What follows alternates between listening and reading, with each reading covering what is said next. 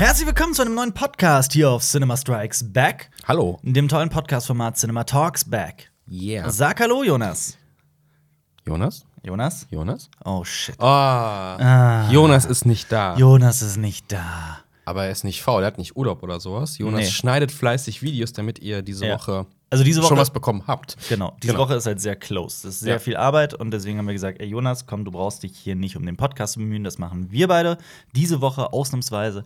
Mhm. Es ist sehr schade, einige Leute lieben Jonas. Ja. Jonas hat eine, eine kleine, Fanbase. eingeschworene Fanbase. Ja.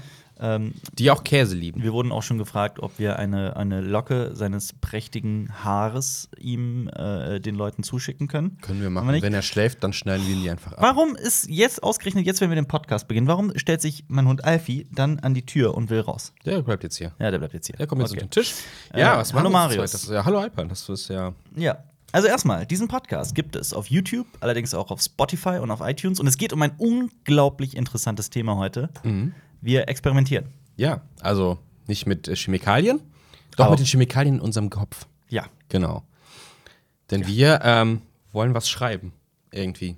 Mal das gucken. hört sich voll platt an, aber nein, äh, wir wollen ähm, anhand eines Werkes, Ja. was ein. Ist es ein Standardwerk, oder? Es ist immer noch so ein bisschen Geheimtipp. Oh, Ja. mit einem Geheimtipp-Buch. Äh, viele fragen ja auch öfter mal nach ähm, ähm, ähm, Büchertipps, was Ja. das Filmthema angeht. Und wir haben hier eins. Eins, das Ähm, ich persönlich als Bibel bezeichne, das ich wirklich als ähm, ich habe es nie am Stück durchgelesen, muss ich sagen. Also es ist auch super langweilig, wenn man das wirklich aufmacht und dann von Seite 1 bis Seite, wie viele Seiten hat 600, das, das, das 500? kenne ich mit diesen anderen Werken. Wir haben hier noch ein paar Ja. mehr Werke liegen und eins davon habe ich äh, komplett gelesen auch. Ja. Ähm, Da geht es ums Drehbuchschreiben, das ist auch sehr trocken. Und du hast, wann, wann kommst Komm, komm, gib mir jetzt diesen einen Tipp, Ja. Damit ich loslegen kann Das, und damit ist, schreiben das, hier kann. ist Das auch, halt immer so. Das hier ist auch eher wirklich ein Nachschlagewerk, wobei Ja. man da auch tatsächlich, wenn man mal lang, äh, Langeweile hat oder wenn man sich dafür interessiert, kann man sich immer wieder mal äh, da einfach äh, irgendeine Seite raussuchen. Das heißt Story. Story, die, äh, die Prinzipien des Drehbuchschreibens ähm, von einer tatsächlichen Hollywood-Legende, nämlich Robert McKee. Ähm, der ist äh, Dramaturg und ähm, äh, Theoretiker, Filmwissenschaftler, der sich sehr mit, mit, den, mit den Prinzipien des, äh, von Geschichten auseinandersetzt. Und tatsächlich ist es erstaunlich, ähm, wie in diesen Seiten immer wieder mal ähm, also nicht nur Bezug genommen wird auf Filme, auf sehr, sehr, sehr, sehr, sehr, sehr viele Filme. Hier hinten ist auch ein gigantisches Filmregister, sondern auch auf ähm, tatsächlich Dinge, die man so aus dem Alltag vielleicht kennt, die er dann damit vergleicht, warum sie in einem Film funktionieren oder nicht funktionieren. Und äh, ja, wir von Cinema Strikes Back, wir experimentieren gerne. Manchmal, also ich sag's mal so, manchmal kommen wir auf Videoideen, die dann ganz gut funktionieren. Ganz gut funktionieren heißt, äh, jetzt mal unabhängig davon, wie die dann inhalt inhaltlich sind, die werden gut geklickt, die Leute interessieren sich dafür, die Leute mögen es. Ähm, wir könnten theoretisch dann immer diese Art von Video weitermachen. Das wollen wir aber nicht. Das ist langweilig. Das ist langweilig. Ähm, deswegen ähm, probieren wir auch heute mal was komplett Neues aus. Und Ja. zwar quasi, es wird so eine Mischung aus Buchbesprechung, dieses, also wirklich dieses wunderbaren Buches, wo wir immer wieder auch mal Versatzstücke rauslesen und diskutieren und äh, einfach mal gucken, wo es uns hinführt. Und dann war die Idee, ich bin sehr gespannt, ob das funktionieren wird. Also ihr müsst wissen, wir arbeiten gerade auch immer wieder mal an fiktiven Formaten und, und, und kleinen Produktionen. Da wird auch vielleicht was kommen. Vielleicht. Mal Vielleicht, gucken. Ähm, und vielleicht machen wir das heute auch. Vielleicht kommt uns ja irgendwie die Idee für, Ja. für, einen- für einen Film oder sowas spontan. Müssen wir einfach mal gucken. Das Witzige ist, ich habe das Buch halt jetzt schon seit, lass mich nicht lügen, 15 Jahren oder Ja. sowas. Äh, hier ist noch ein Lesezeichen von mir drin. Das ist aus irgendeinem Grund ähm, ein Flyer für einen Sexshop. Ich Für weiß einen nicht, wie das passiert ist. Erotik-Discount. Den Namen will ich jetzt nicht nennen. Warte, ich knick mal kurz die Firma um, die das, die das macht. Aber da steht viel geiler als Geiz. Und Also dann ist da, so- ist da so eine, nackte, eine halbnackte Frau drin. Dann kann man sich ja ungefähr vorstellen, dann war das so als Saturn, äh, als ein großer Medien, äh, Elektrokonzern diesen Slogan hatte irgendwie, oder war das der andere? Keine Ahnung. Ja. Die wurde übrigens brutalst mit Photoshop bearbeitet. Hm. Die Arme sind ganz eindeutig dünner gemacht worden, das ist alles in Form gebracht worden und die Haut ist hundertprozentig nicht so rein. Aber hey, es gibt Sextoys ab 1,99 Euro. Marius, würdest du ein Sextoy für 1,99 Euro kaufen? Ah, da gibt es DVDs ab 1,99. Das ist auch ein Das unschlagbarer unschlagbarer Preis. Ähm, Absolut. Genau. Soll Kommen wir zu anderen Filmen. Wir müssen noch erst gucken, Ach was ja. wir geguckt haben. Stimmt. Machen wir ganz kurz, was wir äh, geguckt haben, denn äh, seit dem letzten Podcast ist, Ist nicht so viel, Zeit passiert. Ja. Da ist auch tatsächlich nicht viel Zeit vergangen und da waren auch, äh, äh, da war bei mir zum Beispiel persönlich eine kurze, ein kurzer Trip nach Hause, nach Koblenz äh, war mit drin. Deswegen, also es, wir dürften das, Jonas nicht dabei, das dürfte jetzt sehr, sehr, sehr, Ja. sehr schnell abgehakt sein. Jonas findet irgendwie immer noch Zeit, so 20 Filme am Tag zu gucken. Ich weiß nicht, wie der das macht. Vielleicht guckt er die ja auch auf äh, doppelter Geschwindigkeit. Das äh, glaube ich nicht. Hm. Es gibt Leute, die das machen. Ja, Ähm, ich, ich lehne das leider ich finde es auch nicht gut. Ja, aber jedem das seine. Okay, das Wort sollte, ich habe versprochen, das nicht mehr Das zu benutzen. nicht mehr sagen, genau, das genau. sage ich nicht mehr, es tut mir leid. Ähm, okay, ich sehe hier Shivers. Das habe ich geguckt. Das ist der von der David Cronenberg. David Cronenberg, genau. Ähm, sein erster erfolgreicher Film, ich glaube, aber nicht sein erster Langfilm. Ähm, es geht um ein Hochhaus, ähm, so auf, so auf so einer Insel. Also jetzt Ja. nicht ähm, so eine einsame Insel irgendwo in der Karibik, sondern ähm, ich glaube in, so einer Bucht oder so flussmäßig und sowas. Auf jeden Fall so mit, mit, mit eigener Klinik, mit eigenen Zahnärzten, mit eigenem Supermarkt, mit einem Essen, Essenlieferservice und so ganz exklusive Wohnungen und ähm, da ist dann auch äh, ein, ein Doktor und der experimentiert mit, mit Parasiten. Also der Film heißt auf Deutsch, ich glaube, Parasitenmörder. Ähm, und die Grundprämisse von dem ist eigentlich, äh, er möchte einen Parasiten erschaffen, der Organe ersetzen kann, der dich optimiert. Also der, der wird dir eingepflanzt und der hilft dir einfach beim. Coole Idee. Äh, allerdings äh, kommt dann der große Twist, dass es nicht so ist, dass es ein bisschen was anderes ist. Und natürlich geht das alles auch schief. Und äh, die Parasiten, jetzt kommt es nämlich, ähm, steigern den Sexualtrieb der Menschen sehr und sie werden. Unermessliche. Sie werden, der Film wird auch tatsächlich öfter mit äh, George A. Romero-Filmen verglichen. Zombie-Film. Genau. Ja. Also Zombies im Kaufhaus, vom Setting her, weil alles in einem Gebäude ist. Mhm. Und du hast quasi Sex-Zombies. ähm, Aber macht er denn, ist er, ist er so blöd, wie es klingt? Also ist er, ist er witzig? Wird er mit einem großen Augenzwinkern erzählt, so Cronenberg-typisch? Oder wie, Ja, so ein bisschen schon. Und der ist halt auch schon teilweise ein bisschen eklig. Also Mhm. von Effekten her, dessen, da merkt man halt, David Cronenberg ist so ein Body-Horror-Typ, das heißt, sehr körperlich alles. Ähm, man sieht auch diesen Parasiten, wie er. Ja, in, Die Fliege ist eines der besten Remakes aller Zeiten. das stimmt. Ja. Ähm, ja, und dann bricht es halt in diesem Hochhaus aus und das ist. Er zieht sich. Also Cronenberg, man merkt, er übt noch ein bisschen zu der Zeit. Er übt noch ein bisschen und ähm, Aus, ja. wel- aus welchem ähm, Jahr ist der Film? Ist der aus bitte? den frühen. 70er. Oh, ich hätte jetzt 80er gesagt. 76er, 76 so, glaube ich. Okay. So Also, ja, Kann man mal gucken. Kann man mal gucken. Ist auf, Wenn man- wenn man äh, auf gibt's, auf, gibt's auf Amazon tatsächlich, äh, auf zufällig in der überarbeiteten Version tatsächlich schon. Hast also, du auch zufällig Monty Python gesehen? Das habe ich auch gesehen, nämlich Gestern? davor. Der Sinn des Lebens. Ja. Ja. Hatte ich Bock drauf. Eig eigentlich, eigentlich wollte ich Mel Brooks, Mhm. verrückte Geschichte der Zeit gucken. Gab's aber nicht. Und deswegen. Och, guter und das war, das war Mehr ziemlich lustig. Ich habe das bei Amazon Ersatz. Mhm. eingegeben. Ich habe Mel Brooks eingegeben. Das erste, was mir vorgeschlagen wird, ist Monty Python. Ach, also ich finde, das passt. Ja, man verwechselt es halt gerne, aber es ist halt das andere ist US-amerikanisch, Ja, ja. das andere ist halt britisch, Britisch. und so, hm, ist okay. Also ich will die jetzt auch nicht alle über einen, äh, also die beiden über einen, also die, die, die, die Monty Python und Mel Brooks Ja. über einen Kamm scheren, aber Es ist schon ein bisschen anderer Humor. Ja, definitiv. Ja, also Spaceballs und Greta der Kokosnuss, das sind schon unterschiedliche Sachen. Ja. Ne? Das eine ist ein bisschen anarchistischer. Das eine ist Weltraum, das andere Ja, ist richtig. Mittelalter. Ja, aber äh, ja, Sinn des Lebens sollte man gesehen haben. Ja, Punkt. ist großartig. Hast du auch Detroit gesehen? am Nee, Tag das war? Jonas. Das war Jonas. Okay, das ist der neue Film von Catherine Bigelow. Die, Mhm. äh, was hat die alles gemacht? Die hat äh, gefährliche Brandung gemacht. Oh, der, hat, der wird auch in äh, Point. Fast erwähnt. ja, und äh, die hat auch Dings gemacht. Ähm, Hurt Locker. Ah, ja, ich weiß gar nicht, wie der auf Deutsch heißt. Der hat so einen blöden Namen bekommen. Boah. Ich hab's schon wieder vergessen. Ähm, das ist aber der mit, der, mit dem Bombenentschärfungskommando, ne? Bombentschärfungs- Genau, ja. Boah, ich habe hab ihn gesehen. Aber Detroit habe ich selbst noch nicht gesehen, deswegen kann ich nichts dazu sagen. Wärst du gerne mal in Detroit? Äh, ja, sehr gerne. Würde ich gerne mal sehen. Wobei Detroit ja sehr heruntergekommen sein soll, aber ich weiß nicht. Äh, ich habe ja keine Ahnung. Schreibt uns mal, ob Detroit ein Reiseziel Wart ihr ist. schon mal in Eight Mile? Ähm, ach ja, wir waren ja zusammen im Kino. Ja, Ja. Äh, und haben Hereditary gesehen. Genau. Ich zum zweiten Mal, du zum ersten ja, Mal. großartig. Hat Ich frage gemacht. dich, wir haben ihm 10 Punkte gegeben auf äh, unserem Kanal. Mhm. Hättest du auch 10 Punkte gegeben? Neun vielleicht. Ja. Neun vielleicht. Es hätte mich ein bisschen mehr schocken können, glaube Mhm. ich. Ähm, also er, er zieht ja, ich habe unsere Kritik nicht gesehen.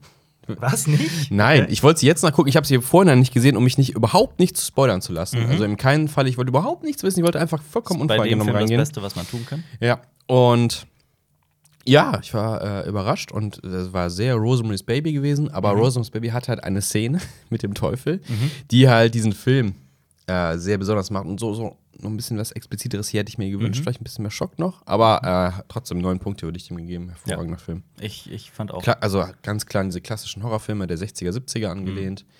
Und vor allem das Anfang des Familiendrama, das hättest du auch komplett als Familiendrama lassen Absolut, können. absolut. Großartig. Ja. Das hat diesen Wandel, den nicht viele Filme schaffen, als Vergleich Predator, der Mhm. von einem Kriegsfilm in einen Sci-Fi-Horrorfilm Mhm. übergeht. Das ist eine Gratwanderung, die muss man schaffen und dieser Film hat es auch geschafft. Ja. Drama in Horror, in Ja. satanistischen und das, Horror und das, und das ganz subtil und schleichend und Ja. äh, inszenatorisch sowas von genial gelöst und so toll äh, creepy Schön inszeniert, dass inszeniert. das ja wirklich Ja. super inszeniert. Ähm, mit so viel, so viel. Die Kameraarbeit war großartig. Ähm, Und, und diese Szenen in die Magengrube rein, finde ich auch. Das ist auch so. Ja. Das, Das ist äh, unglaublich. Vor allem dadurch, dass er so langsam ist. Ich will jetzt nicht spoilern und das wird dem Filmgenuss jetzt wirklich nicht schaden.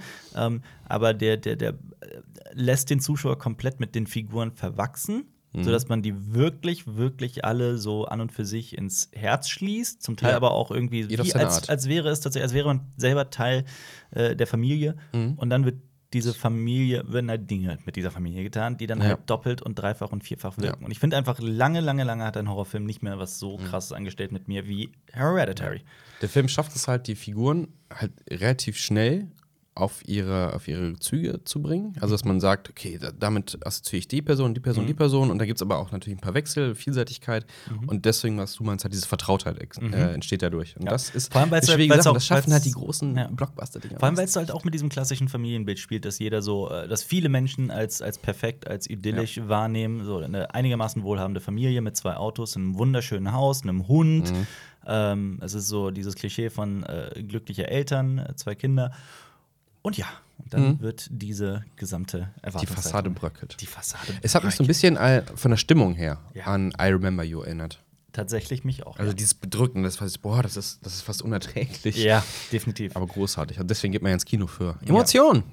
Ja, und, ähm, Darum soll es auch heute gehen. Darum soll es auch heute gehen, allgemein um Story. Denn äh, Robert McKee schreibt selbst über Story. Story handelt von Prinzipien, nicht von Regeln. Story handelt von ewigen, universellen Formen, nicht von Formeln. Story handelt von Archetypen, nicht von Stereotypen. Story handelt von Gründlichkeit, nicht von Schnellverfahren. Story handelt von den Realitäten, nicht von den Geheimnissen des Schreibens. Story handelt vom Meistern der Kunst, nicht von Mutmaßungen über die Marktlage. Story handelt von Respekt vor dem Publikum, nicht von seiner Verachtung. Story handelt von Originalität, nicht von Wiederholung. Ich finde, das fasst dieses Buch perfekt zusammen. Das ist perfekter Klappentext, weil, wenn man ein Werk wie Story in den Händen hält, man erwartet vielleicht, dass man ähm, quasi eine Vorlage bekommt und da ein paar Sachen selber einfügt und zack hat man das perfekte Drehbuch, die Schema F Hollywood-Geschichte. Das ist das hier eben nicht. Ich glaube, das erwarten viele Mhm. tatsächlich von so Werken, wenn sie sich so Standardwerke kaufen, egal ob das jetzt das Buch ist oder hier Drehbuch schreiben oder äh, Filme verstehen etc., dass sie eine Vorlage kriegen, eine Schablone, wo sie einfach nur ihre Idee einfügen müssen. Mhm. So von wegen, ah ja, ich habe eine Grundidee, jetzt passiert das, jetzt passiert das und dann ist Genau. mein Film fertig. Genau. Und das ist, glaube ich, was so ziemlich alle Bücher, alle guten Bücher, würde ich jetzt mal behaupten, Mhm. einen sofort diesen Zahn ziehen, ähm, indem sie sagen, nein, so ist es nicht. Mhm. Ähm, und das kann sehr enttäuschend sein für viele. Und das ist nämlich, Absolut. Schreiben ist wirklich viel, viel Arbeit. Und Ja. das ist nicht nur, ich habe eine Idee, Ja. äh, Person A macht X. Ja. Das ist meistens eine Grundidee. Äh, und darauf folgt dann ein großer Prozess des Findens, wie das funktioniert. Quincy Jones hat über Robert McKee gesagt, ich verdanke Robert McKee ein besseres Verständnis für den Storyprozess, das Drehbuchschreiben, die Figurenentwicklung und die Psychologie der Leinwand. Niemand im Filmgeschäft sollte sich das Wissen Robert McKees entgehen lassen. Pflichtlektüre für alle Regisseure, Autoren und Produzenten. Welcher So, Quincy das- Jones ist das? Es ist der, Der Quincy Produzent? Jones. Ja, wahrscheinlich. Ähm, sonst hätten die hingeschrieben, welcher Quincy Jones das Vielleicht sein gibt es aber im Filmbereich auch einen Quincy Jones, den wir jetzt nicht auf dem. Weil Kann Quincy sein, ich Jones kann macht das- ja Musik. Ich kann das gerne googeln, wenn du möchtest. Ja. Ähm, aber Robert McKee, also das, das soll jetzt nicht zu einer Werbung verkommen für dieses Buch. Wir kriegen auch kein Geld oder sonst was dafür. Nein, ich, ich ähm, mache das tatsächlich, weil ich so ein Riesenfan dieses, dieses Buches bin, weil es wirklich phänomenal ist, gerade wenn man ähm, sich für vielleicht in irgendeiner Weise für das Filmgeschäft interessiert oder sich ein bisschen tiefer, tiefgründiger über Filme Mhm. interessiert, warum Filme funktionieren, wie sie funktionieren. Ähm, und deswegen Es ist ja auch ganz schön, wenn man generell für seine Arbeit oder für Sachen, die man interessiert hat, so dieses eine Werk hat.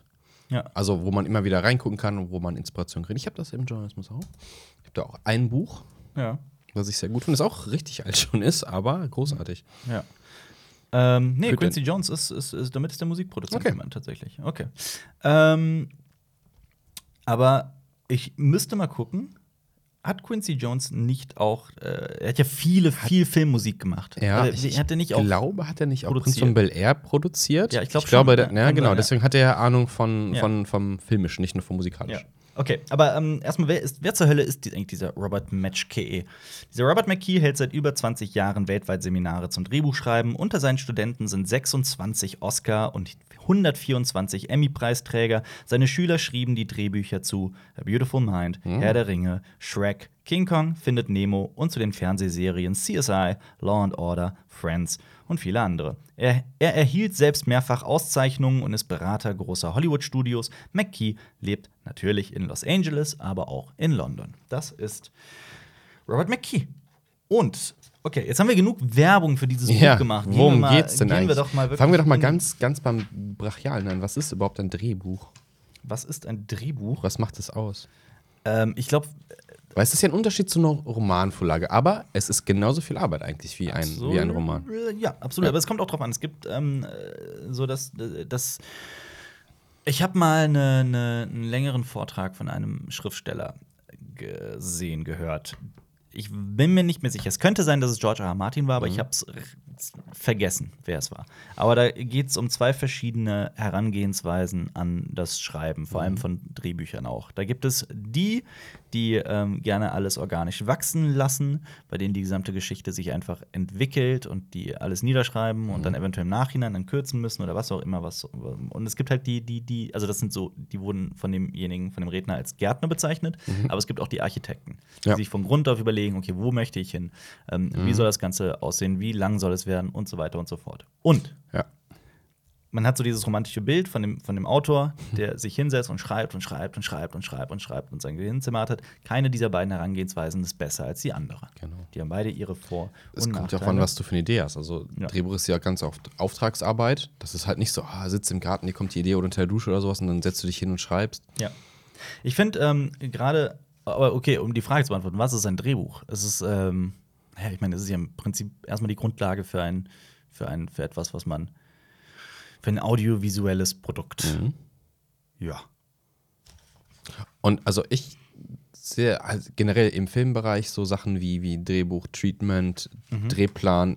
Das sind ja keine Sachen, die, die, die festgelegt sind. Also all diese, diese Werkzeuge, um einen, einen Film herzustellen, diese schriftlichen Werkzeuge, Mhm. Ja. ähm, die sollen ja nicht nach Schema F abgehandelt werden, sondern die sollen einem einfach nur helfen, Mhm. dieses Werk umzusetzen. Das heißt, man sollte es so gestalten, dass man selber und natürlich das Team, mit dem man arbeitet, damit arbeiten können. Nicht nur das Team und man selbst, sondern auch äh, Produzenten, die das in die Hände bekommen oder, oder, genau. oder Man Förderer muss, man muss wissen, wo es hingeht und geht die Person drauf ein oder nicht. Und da kann ich nicht irgendeinen Blödsinn machen oder einfach sagen, ich ziehe mein komplettes Ding durch. Also Zwischending zwischen eigener Note und äh, Hm. Ja. Genauso, worum es sowas. auch sehr stark in diesem, in, äh, gerade auf den ersten Seiten dieses Buches geht, ist so die, die, die Frage danach, ähm, wenn man selbst sehr überzeugt ist von seinem eigenen Produkt, Projekt, von Mhm. seinem eigenen Drehbuch oder was auch immer und sich dann die ganze Zeit denkt, ah, die Leute verstehen es nur nicht, ah, die Produzenten verstehen es nicht, die wissen nicht, was daraus für ein großartiger Film entstehen könnte.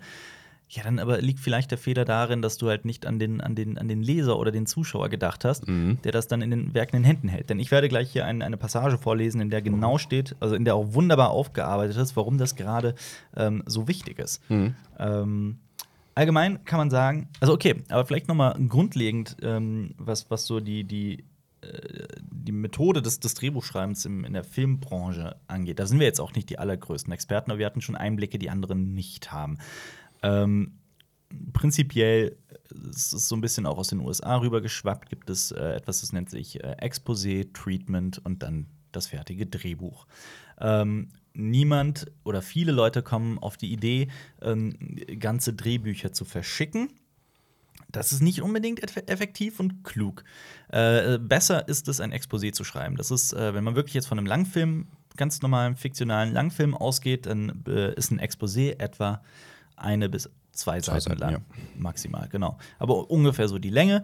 Ähm, da ist die, die grobe Handlung niedergeschrieben. Da stehen keine Dialoge drin. Es sei denn, ein Dialog, ein Satz ist super wichtig für die Handlung, dann kann man den schon mal reinschreiben. ja, Zitatmäßig vielleicht oben drüber auch. Ne? Ja. Jetzt kommen wir wieder zu der Geschmackssache. Wie baue ich sowas auf? Genau, aber es geht darum, dass man wirklich die, die grobe Handlung von vorne bis hinten, hinten auch mit dem Ende, dass man das mal niederschreibt in einem Exposé. Äh, dann kann man, wenn man will, noch die Tagline dazu schreiben, also einen Satz, der den Film irgendwie beschreiben soll. Der beste Film aller Zeiten. ist natürlich, äh, ja.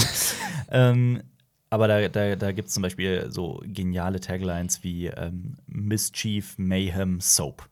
Das ist Fight Club. Also, was ist Mischief nochmal? Äh, Chaos. Ist das vielleicht mit Chaos zu übersetzen? Ich weiß es nicht genau. Und dann Zerstörung, Seife. Äh, Also darum geht's, dass du so einen Einsatz hast, der vielleicht Lust auf mehr Catchphrase, macht. genau, ja, Catchphrase, genau. Dann am besten. Soll Interesse, Interesse wecken, so ein bisschen. So, was steckt dahinter? Ja, dann kannst du noch eine Logline oder sowas theoretisch schreiben. Das ist so äh, die, die drei Sätze, die zum Beispiel, die theoretisch in der Fernsehzeitschrift stehen würden, wenn der Film Ja. beworben wird. Also der nicht das Ende verrät, aber ungefähr Lust auf mehr macht, den Konflikt äh, äh, anreißt. Und dann das Exposé, zwei Seiten. Dann gibt es aber auch, das kommt meistens, wenn das Exposé irgendwie sehr, sehr gut angekommen ist, wenn es gelesen wurde und akzeptiert wurde, wird öfter nach dem Treatment gefragt. Das Treatment ist bereits 15 bis 20 Seiten lang, hat auch noch keinen Dialog, aber dafür eine wirklich ganz genaue Auflistung und Erklärung der einzelnen Szenen. Ja, Da kann auch schon mit, mit Einstellungen kannst du auch schon einbringen. Genau, genau, Da kann sich natürlich noch einiges ändern und so, aber da sollte bereits sehr klar sein, wie der Film zumindest visuell aussehen soll. Und schon ein bisschen so die. Stimmung, Ja, Auf jeden Fall. was in welchem Akt vielleicht Ja. schon generiert wird. Nicht, äh, ich nehme das aber zurück mit dem, wie der visuell aussehen soll, sondern vielmehr, wie genau die Geschichte verläuft. ja.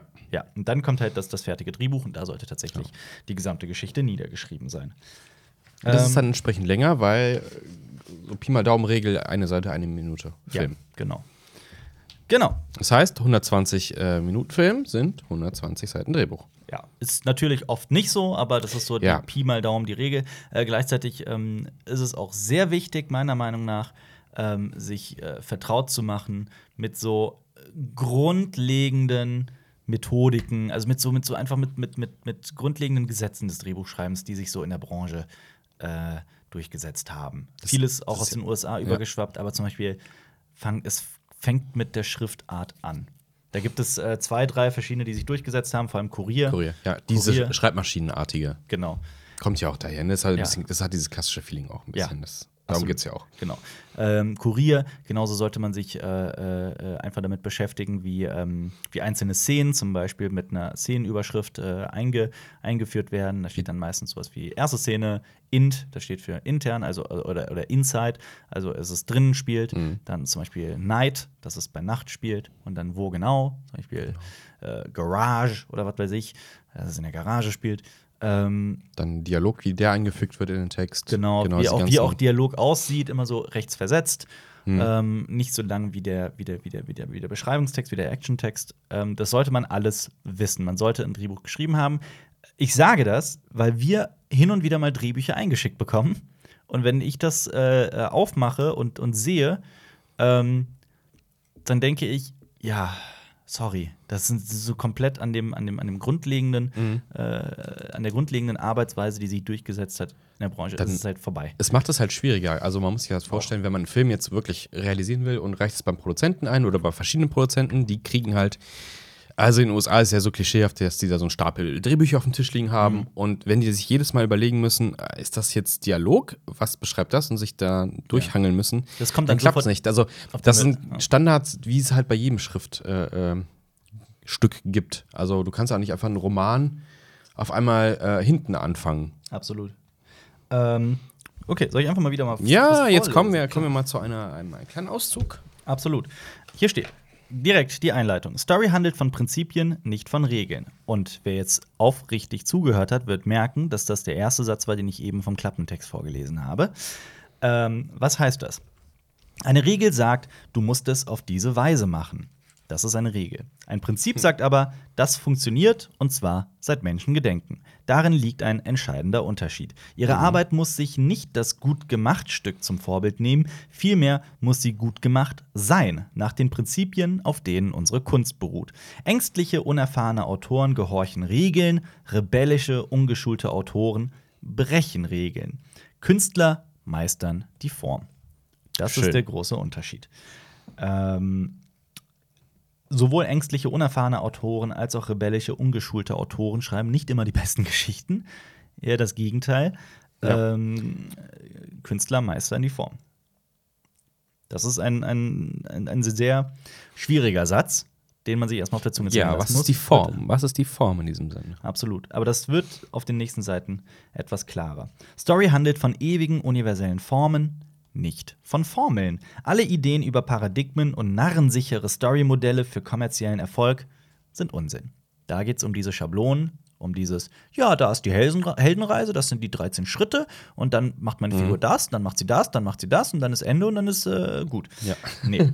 Diese Vorlagen und Schablonen sind Unsinn. Auch jetzt nicht, mich nicht falsch verstehen, das heißt nicht, dass die Heldenreise, Heldenreise per se Unsinn ist. Auch die hat sehr, sehr, sehr viel Wahrheit. Ähm, Dieses Aber- ein Mittel.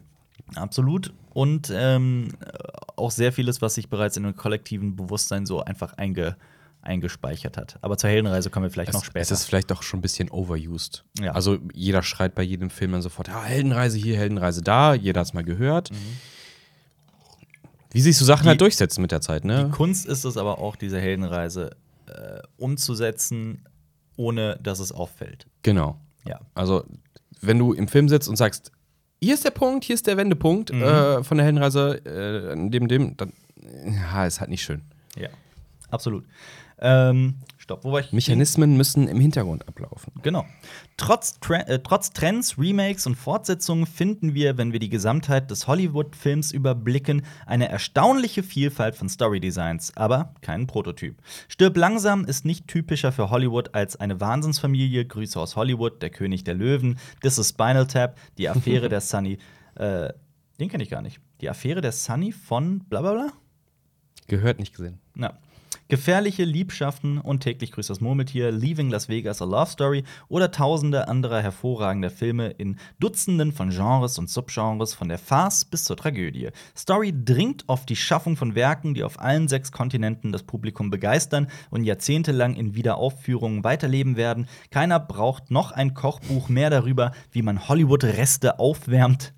Toller Satz. Sehr, sehr, sehr, sehr wahr, weil man diese Hollywood aufgewärmten Hollywood-Reste halt wirklich ständig sieht. Und ja, ich, der erste Gedanke war auch so, das Buch hat jetzt ein paar Jahre auf dem Buckel, ah, und es ist immer, Immer noch, noch. gültig. Es ist immer noch gültig. Ich habe noch vor ein paar Tagen Ocean's 8 gesehen. Und das ist einfach tatsächlich genau das, was er mit diesem Einsatz die beschreibt. Reste, die im Kühlschrank liegen, nochmal in die Mikrowelle. Ja. Wir brauchen eine Wiederentdeckung der grundlegenden Lehrsätze unserer Kunst, der Leitprinzipien, die Talent freisetzen, ganz gleich, wo ein Film gemacht ist, Hollywood, Paris, Hongkong. Wenn er archetypische Qualität hat, löst er eine globale und fortwährende Kettenreaktion der Freude aus, die ihn von Kino zu Kino, von Generation zu Generation trägt. Ja. Absolut wahr. Deswegen ja auch öfter mal unser Gedanke äh, in die Zukunft, wird man zum Beispiel diese ganzen äh, Marvel-Filme, sind das die Klassiker, die in den nächsten 30 Jahren gefeiert werden? Ich würde mal ganz vorsichtig behaupten, die meisten davon nicht. Ja. Vielleicht so wie äh, Filme wie Iron Man, Ja. Es gibt die werden vielleicht Ja, dann es noch. gibt doch- es gibt ja, schon Es einige- gibt ein paar, da sind Ja. da gute dabei, ja, klar. Ja. Aber gut, das, hat, das wird jetzt sehr viel Hass hervorgerufen haben. Das heißt absolut Ja. nicht. Das war ja auch in der Vergangenheit so. Da gab es viele sehr, sehr, sehr, sehr, sehr erfolgreiche Filme, die ähm, in den Jahren den Menschen unglaublich gefallen haben. Ähm, viele äh, Filme, die viele geliebt haben, die es aber irgendwie nicht geschafft haben, dann auch kommende Generationen in irgendeiner. Weise anzusprechen, die, Mhm. also Filme, die irgendwie diesen, diesen Test der Zeit überlebt haben, ähm, äh, da gescheitert sind in irgendeiner Weise, Mhm. was so die nächsten Jahrzehnte angeht. Und das ist eine Sache, für die werden wir oft kritisiert, dass wir gerade Marvel, äh, dass wir immer wieder einen Schritt zurücktreten und sagen, ah, ist das wirklich, wirklich so gut oder baut Marvel gerade einfach nur ein riesiges Konstrukt auf, in dem man sich für jede einzelne Wendung und so weiter interessiert? Einfach nur Gedankenfutter. Wir können uns auch komplett irren. Das kann sehr gut sein. Ich, ich äh, behaupte nicht, dass ich mehr weiß als andere. Ähm, aber einfach nur, dass man zumindest vielleicht diesen Gedanken im Hinterkopf hat, wie nur weil ein Film mir gerade anderthalb Stunden Spaß gemacht hat, ähm, Macht mir auch nächstes Jahr nochmal Spaß. macht er mir noch nächstes Jahr nochmal Spaß, macht er mir noch nach dem fünften Mal gucken, gibt er mir dann immer noch was Neues.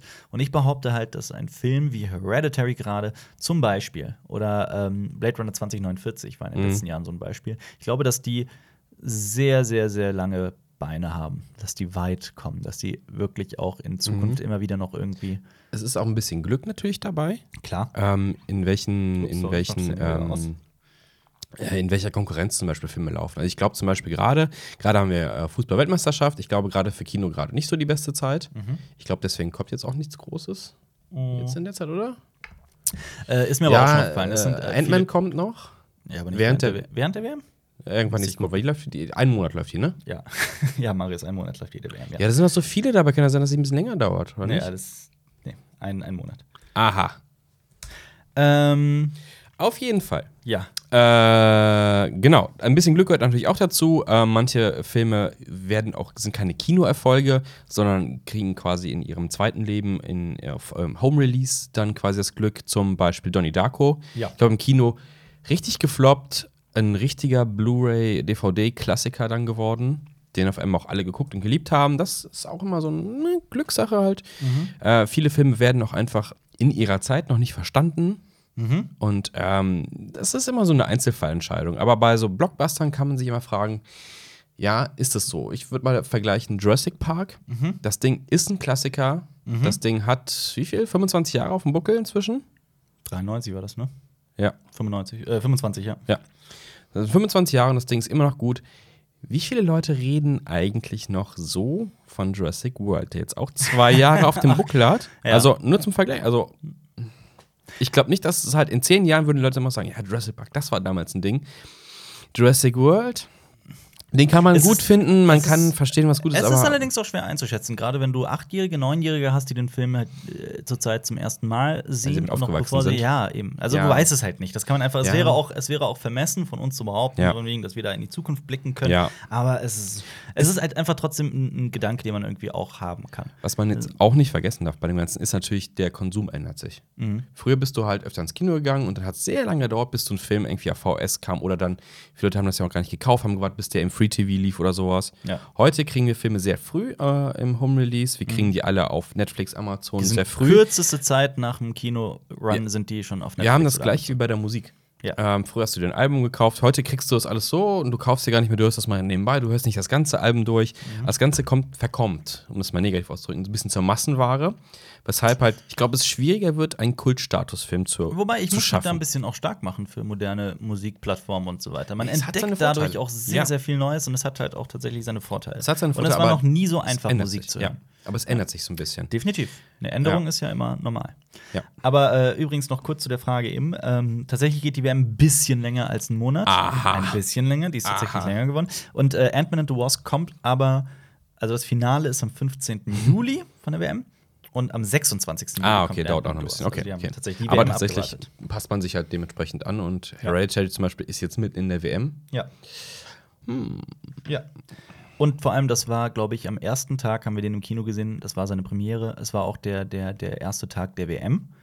Und ich kann mich nur erinnern, es war sehr wenig los im Kino. Und äh, hat auf jeden Fall was miteinander zu tun, könnte ich mir vorstellen.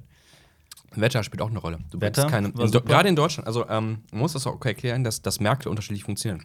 In den USA ist es tatsächlich so, die Leute rennen bei Wärme ins Kino, weil die klimatisiert sind. Ja. In Deutschland gehen die Leute raus. Zumindest- Und zumindest früher war es sehr stark so. Du startest keinen deutschen Film im Sommer. Ja. Wenn es heiß ist, dann hast du, dann hast du die Arschkarte gezogen. Aber es muss war- regnen für einen guten Das war einer der Gründe, warum der Weiße Hai von Steven Spielberg so der erste große Sommer-Blockbuster war. Gerade mitten in den 70ern, der ist halt im Sommer durchgestartet und da haben die gemerkt, oh, das funktioniert ja tatsächlich, die Ja. großen Filme im Sommer zu bringen und nicht immer wie äh, im Winter. Gut, ähm, aber was sind tatsächlich diese archetypischen. Ja, kommen was, wir was, ist, was ist eine Archetype? Was soll das sein? Das ist ein, ein Profil quasi.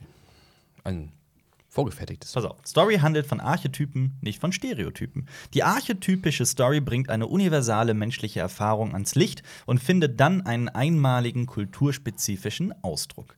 Eine stereotype Story kehrt dieses Schema um. Sie krankt an der Dürftigkeit sowohl des Inhalts als auch der Form. Sie beschränkt sich auf eine begrenzte kulturspezifische Erfahrung und drückt sich in schalen, unspezifischen Gemeinplätzen aus. Zum Beispiel schrieb der spanische Brauch einst vor, dass Töchter der Reihe nach von der ältesten zur jüngsten verheiratet werden mussten.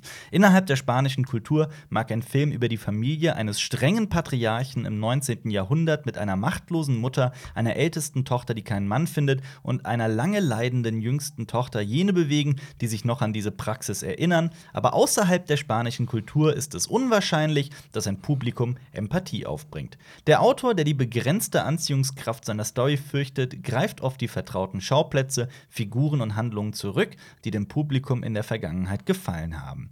Das Ergebnis: Die Welt ist an diesen Klischees sogar noch weniger interessiert. Andererseits könnte dieser repressive Brauch das Material für einen weltweiten Erfolg liefern, wenn der Künstler seine Ärmel hochkrempeln und nach einem Archetyp suchen würde. Eine archetypische Story erschafft so seltene Settings und Figuren, dass unser Auge sich an jedem Detail weidet, während im Erzählen Konflikte beleuchtet werden, die für die Menschheit so wahr sind, dass sie in jeder Kultur zu Hause sind. In äh, Laura Esquivels Bittersüße Schokolade geraten Mutter und Tochter in Konflikt über die Widersprüche von Abhängigkeit versus Unabhängigkeit, Beständigkeit versus Wandel, ich gegen andere, Konflikte, die jede Familie kennt. Dennoch ist Esquisels Beobachtung von Heim und Gesellschaft, von Beziehung und Verhalten so reich an nie zuvor gesehenen Details, dass wir unwiderstehlich von diesen Figuren angezogen werden und fasziniert sind von einer Welt, die wir niemals gekannt haben, noch uns vorstellen konnten. Stereotype Stories bleiben zu Hause, archetypische Stories gehen auf die Reise. Von Charles Chaplin bis Ingmar Bergmann, von Satyajit Ray. Kenne ich den? Ich kenne den, glaube ich, gar nicht. Bis Woody Allen schenken uns die Meistererzähler des Kinos die zweifache Bewe Begegnung, nach der wir uns sehnen. Zum ersten die Entdeckung einer Welt, die wir nicht kennen, sei sie vertraut oder episch, zeitgenössisch oder historisch, konkret oder fantastisch. Die Welt eines herausragenden Künstlers berührt uns immer als ein wenig exotisch oder fremd. Wie ein Forschungsreisender, der sich durch das dichte Blattwerk des Urwalds einen Weg bahnt, treten wir mit großen Augen in eine unberührte Gesellschaft, eine klischeefreie Zone, in der das Gewöhnliche zum Außergewöhnlichen wird. Wunderbare Sätze. Sehr schön. Ich äh, mache direkt weiter. Dieser Absatz geht, ist noch nicht zu Ende. Zum Zweiten, sind wir einmal in dieser fremden Welt, entdecken wir uns selbst. Tief im Inneren dieser Figuren und ihrer Konflikte erkennen wir unser eigenes Menschsein. Wir gehen ins Kino, um eine neue, faszinierende Welt zu betreten, um indirekt ein anderes menschliches Wesen zu bewohnen, das uns zunächst so unähnlich scheint und doch im Grunde seines Herzens ist wie wir, um in einer erfundenen Wirklichkeit zu leben, die unsere tägliche Wirklichkeit erleuchtet. Wir möchten nicht dem Leben entfliehen, sondern das Leben finden, unseren Verstand auf frische, experimentelle Weise gebrauchen, unsere Gefühle spielen lassen, genießen, lernen, unseren Tagen Tiefe verleihen. Story wurde geschrieben, um Filme von archetypischer Kraft und Schönheit zu fördern, Filme, die der Welt diese doppelte Freude schenken. Sehr schön. Wahnsinn, ne? Sehr schön. Wirklich tolle, tolle Sätze. Das Ja. ist tatsächlich genau äh, eine, eine Abhandlung dessen, was Filme können. Was Filme Sollten. leisten. Sollten ist auch schwierig. Was, was, Also, was, also als, als, damit sie uns als Filmliebhaber gefallen. Also, das muss, also, es ist halt immer schwierig, es ist immer so eine Einzelfrage. Na klar, also man sagt ja auch, ich möchte ins Kino gehen, um einfach mal den Alltag zu vergessen. ja, Wobei halt unterschwellig trotzdem diese Mechanismen immer noch greifen. klar, klar, auf jeden Fall. Aber ich finde, äh, Kunstwerke sollten gar nichts. Was sollten Kunstwerke tun?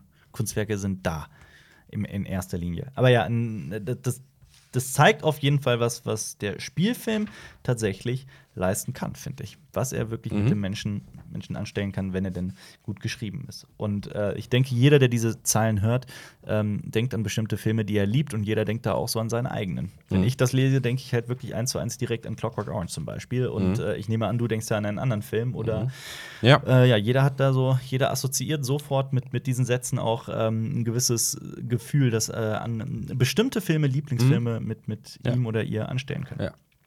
Empathie ist halt das, das, die große Sache. Ne? Wir gehen halt tatsächlich ins Kino, wir wollen uns mit, mit, mit Leuten identifizieren, Ja. aber sie müssen halt irgendetwas tun, ja. was wir halt nicht getan haben, vielleicht. Also Ja. sie stehen stellvertretend für uns und raus aus der Comfortzone und wir sehen sie dabei, wie sie ein Problem lösen, wie sie Mhm. Probleme bekommen und so weiter. Absolut.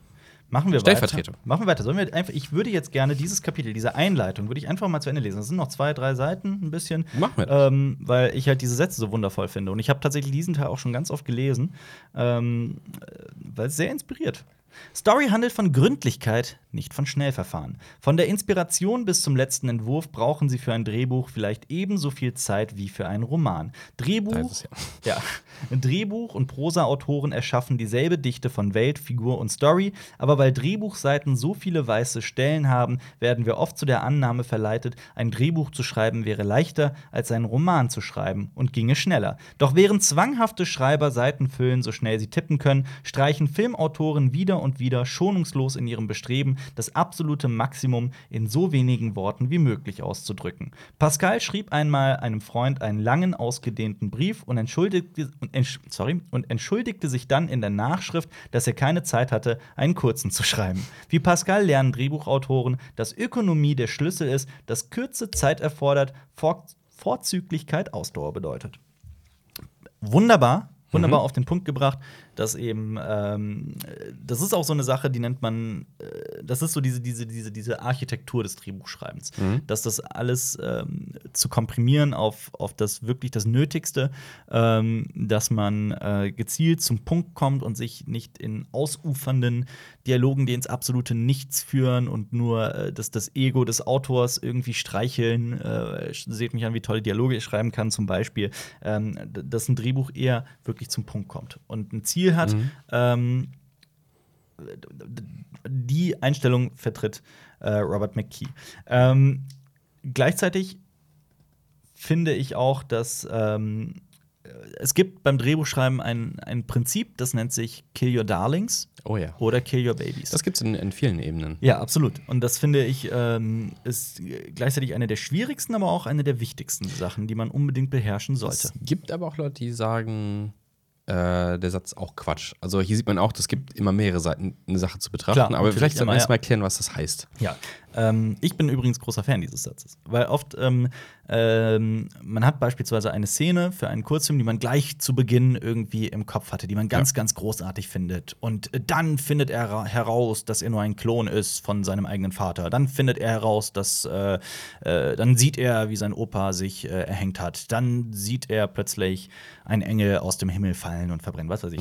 Ähm, und während man schreibt und schreibt und schreibt, kommt man eventuell immer wieder zum Schluss, dass ein anderes Ende, dass eine andere Szene, dass ein anderer, anderes Wort, was auch immer, mehr Sinn ergibt. Ja. Oder dass, dass diese Szene oder was auch immer die Handlung an einen Punkt führt, wo sie nicht hin sollte. Oder Man kommt da gar nicht erst hin. Genau. Das Oder man, oder man schreibt eine Szene, die man selbst besonders liebt, weil sie so unglaublich sehr was aus dem eigenen Leben erzählt oder sowas, aber man merkt, oder es ist so, dass das für den Zuschauer vielleicht überhaupt keinen Belang hat. Äh, Und diese Szenen sind sehr, sehr, sehr, sehr schwer zu streichen, rauszuschneiden, rauszuschreiben, aber man sollte es tun. Ja. Ich glaube, das ist ein häufiges Problem bei, bei Erstlingswerken, egal Mhm. jetzt ob bei Drehbüchern ähm, oder bei, äh, bei Romanen oder bei Kurzgeschichten, Mhm. dass man vor allem erstmal aus einer krassen persönlichen Erfahrung vielleicht was rausschreibt. Mhm. So, ich habe diese Erfahrung gemacht und das schreibe ich nieder, das muss ja jeden interessieren. Das muss irgendwie jeder geil finden, auch dieser Gedanke. Mhm. Ja. Und du schreibst, So- du schreibst so- es da, du schreibst dahin. Du kommst, du willst unbedingt dieses Ding drin haben. Ja. Und dann stellst du tatsächlich fest, es ist total belanglos für alle anderen Ja, Menschen. weil absolut. entweder hat das schon jeder selber erlebt, Ja. ähm, oder es ist tatsächlich einfach nur, ganz platt gesagt, uninteressant. Ja. Und, ähm, Das erlebt man ganz oft bei jungen Ja. Autoren, die irgendwie sagen, ja, ich bin, äh, ich bin 17, äh, oh, ich habe da mit meinen Freunden den Sonnenuntergang, bla bla, mit ein paar Bierchen oder sowas äh, gesehen. Das war so ein wunderschönes Erlebnis. Und ich bin ja 17, ich schreibe für alle Leute, die das, das ist so eine universelle Erfahrung. Es könnte, es könnte sein, dass so die Art und Weise, wie du das schreibst, vielleicht nicht. Ja, ich habe ich hab, ich hab ganz tolle Tagebücher geschrieben. Wenn ich die rausbringe, das muss. Ich habe Probleme, die hat kein Mensch.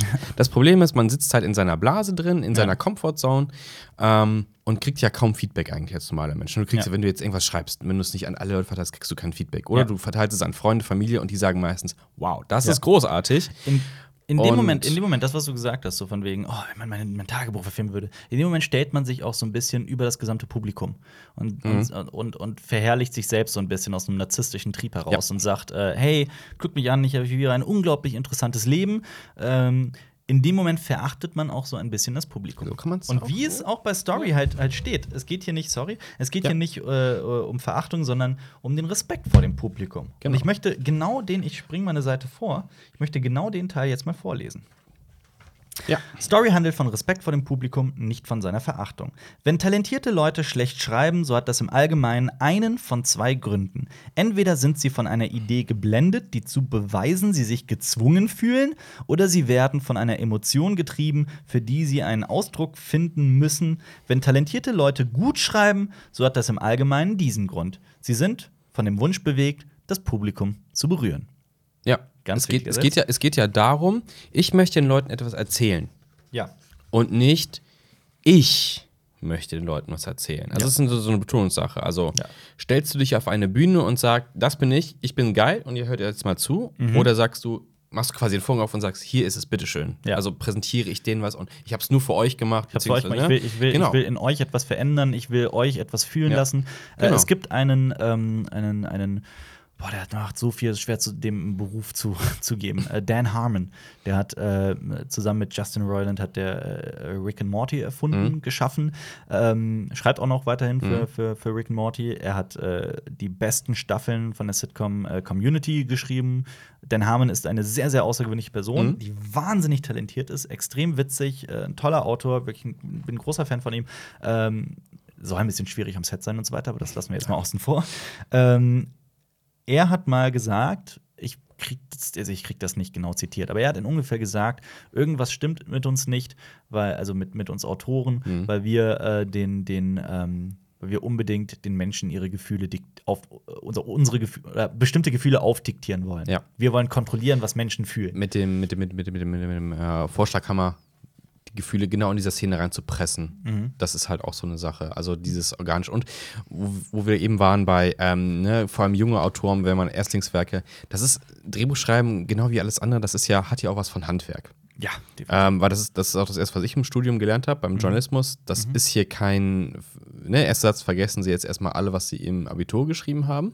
Lange blöde Sätze, das interessiert Mhm. Ja. tatsächlich keinen Menschen. Ja. Ähm, man muss sich seine Zielgruppe vor Augen halten. Für wen schreibe ich da eigentlich? Ich muss mich dem anpassen, weil der Ego-Trip bringt tatsächlich niemandem was. Dann, Das lese ich dann alleine selber und niemand anderes findet es toll. Ähm, worauf wollte ich hinaus? Worauf wollte ich hinaus? Alles Das- ein Handwerk. Genau, ja. das erste Mal gesagt, das ist hier, das ist hier kein, kein, keine Kunst, das ist tatsächlich, also auch, aber hauptsächlich ist es ein Handwerk.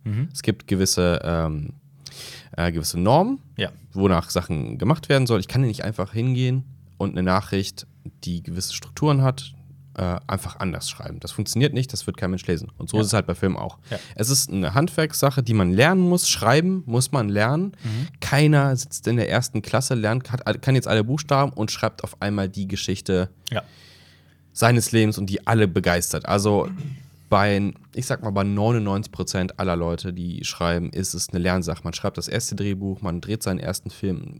Kann ganz gut sein, dann macht man einen zweiten, das ist wieder weniger gut und dann lernt man wieder daraus und so entwickelt man sich einfach zu einem guten, routinierten Autor, Filmemacher Ja. und weiß eigentlich, wie es gehen soll. Gleichzeitig sind es halt auch zwei komplett verschiedene Paar Schuhe, wie ähm, zum einen das, was, was, was wir tun, sich so ein bisschen auskennen, was äh, wie, wie, wie Grundprinzipien des Drehbuchschreibens ist, dann aber tatsächlich auch ein Drehbuch schreiben ist nochmal eine andere Sache. Ich weiß auch nicht, ob Robert McKee selbst, ich schau mal nach, ob er Drehbücher geschrieben wo wir, hat. wo wir wieder bei Weise. diesen Schablonen sind. Ne? Du kannst das lesen, das Buch, aber das macht dich nicht zum guten Drehbuchautor dann Ja. automatisch. Das ist Absolut. Aber das ist halt, ähm, äh, darum geht es nicht. Er muss, Ja. nicht, muss nicht automatisch, ähm, ähm, nur weil man ein, ein, wie Robert McKee. Das heißt jetzt nicht, auch wenn er all diese Regeln kennt und beobachtet, es ist ein anderer Prozess, als tatsächlich dann seine Kreativität anzuregen und was zu schreiben. Das ist, sind einfach zwei unterschiedliche Dinge.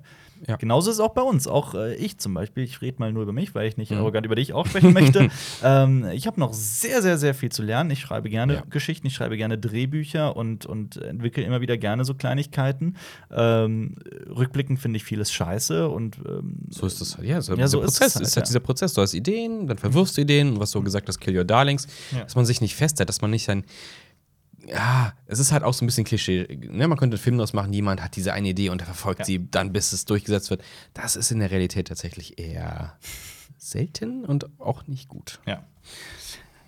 Robert McKee sagt dazu: Ja. Jahre des Darstellens und Regieführens hindurch empfand ich Abend für Abend Ehrfurcht vor dem Publikum, vor seiner Fähigkeit zu reagieren, als würden auf magische Weise Masken abfallen, Gesichter verletzlich, empfänglich werden, Kinobesucher verteidigen ihre Gefühle nicht, vielmehr öffnen sie sich dem Storyerzähler auf eine Weise, die selbst ihre Geliebten niemals kennenlernen und heißen Lachen, Tränen, Schrecken, Zorn, Mitleid, Leidenschaft, Liebe, Hass, willkommen. Nicht selten ein erschöpfendes Ritual. Und jeder, der mal einen langen Film kennt, der besonders mitfühlt, der weiß, wie erschöpft man danach sein kann. Ähm, das Publikum ist nicht nur erstaunlich sensibel, wenn es sich in einem verdunkelten Theater niederlässt, schnellt auch sein Kollekt. Sorry. Ich mach's nochmal. Das Publikum ist nicht nur erstaunlich sensibel. Wenn es sich in einem verdunkelten Theater niederlässt, schnellt auch sein kollektiver IQ um 25 Punkte in die Höhe. Haben Sie nicht, wenn Sie ins Kino gehen, häufig das Gefühl, dass Sie intelligenter sind als das, was Sie anschauen? Dass Sie wissen, was Figuren tun werden, bevor sie es tun? Dass Sie das Ende kommen sehen, lange bevor es da ist? Das Publikum ist nicht nur gewitzt, es ist gewitzter als die meisten Filme und diese Tatsache wird sich auch nicht ändern, wenn Sie sich auf die andere Seite der Leinwand begeben. Jedes bisschen seines Handwerks, das er beherrscht, auszunutzen, um dem scharfen Wahrnehmungsvermögen eines konzentrierten Publikums vorauszubleiben, ist alles, was ein Autor tun kann. Kein Film kann ohne das Verständnis für die Reaktionen und Erwartungen des Publikums funktionieren. Sie müssen ihren Film in einer Weise gestalten, die sowohl ihrer Vision gerecht wird, als auch die Wünsche des Publikums befriedigt. Das Publikum ist eine ebenso bestimmende Kraft für das Storydesign wie jedes andere Element. Denn ohne, denn ohne es ist der Schöpfe, schöpferische Akt sinnlos. Wieder sehr schön. Ja. Denn Story handelt von der Original Originalität, nicht von Wiederholung. Sorry, ich habe das Buch, ich habe das eben das Buch ein bisschen anders gehalten, deswegen kann ich nicht richtig lesen. Jetzt versuche ich wieder ordentlich zu lesen. Wo wir dann leid. ja auch so ein bisschen in die, in was, was halt Filmkritik und wie, du, wie man Filme bewerten kann, Mhm. reinkommst. Das Ding ist ja auch, um in einem Metier irgendwas zu sagen, musst du halt konsumieren, konsumieren, konsumieren. Wenn du ähm, dein erster Kinofilm, äh, nehmen wir mal Jurassic World 2. Mhm. Wenn das dein erster Kinofilm ist oder der erste aus der Reihe und du sagst, boah, der ist richtig geil, Mhm. dann ist das okay, aber deine Kompetenz, das zu bewerten, ist halt ein bisschen geringer als von jemandem, der jetzt den ersten Teil gesehen hat und das ist wieder ein bisschen weniger, als der die allen Jurassic Park 1 bis 3 vorher gesehen hat. Also um den Kontext zu bewerten, um Sachen zu bewerten, wie Sachen funktionieren, muss man halt konsumieren, konsumieren, konsumieren. Und ich glaube, ein Ziel ist halt auch, um Drehbuch schreiben zu lernen, das kannst du nicht machen, ohne Filme geguckt zu haben. Werner Herzog geht einen Schritt weiter und sagt, es gab noch nie einen guten Filmemacher, der nicht verrückt nach Büchern war.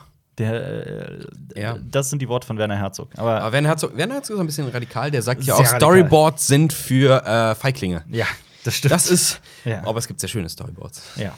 Und Werner Herzog ist auch jemand, der gerne mit aller Gewalt innerhalb von zwei, drei Tagen ein Drehbuch niederschreibt und es so belässt. Der, der macht jetzt eine Serie, ne? Macht er? Ja. Das ist eine Serie.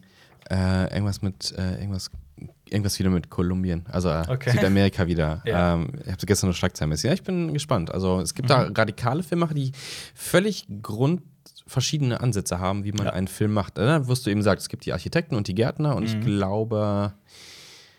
Ich mein, Werner, Werner Herzog ist halt auch eine, eine, eine wilde, do, wilde deutsche äh, äh, Regie. Ja, es gibt, es gibt beispielsweise den, den Surrealismus. Kennt man sonst eigentlich nur aus der bildenden Kunst, von Salvador Dali vor allem. Ähm, Salvador Dali hatte aber einen guten Freund, der hieß Luis Buñuel. Buñuel hat ähm, vo- äh, 1903, also Anfang der 20er, ähm, Dali so ein bisschen mit Film in, in, in Berührung gebracht, behaupte ich mal. Denn die beiden Mhm. haben äh, ein, ein Drehbuch ausgearbeitet in einer Nacht. Ähm, für den Film Der andalusische Hund. Un Chien Andalou. Genau. Wie lang ist der andalusische Hund? Der ist nicht Keine 20 Minuten lang. ungefähr 20 Ist der nicht so glaub ich, ne? 13 bis 17 oder was? Ah, Aber ihr könnt ihn einfach auf. YouTube Nee, gucken. es ist 21 Minuten. 21, okay. Ja. Ja, mit Vorabspann.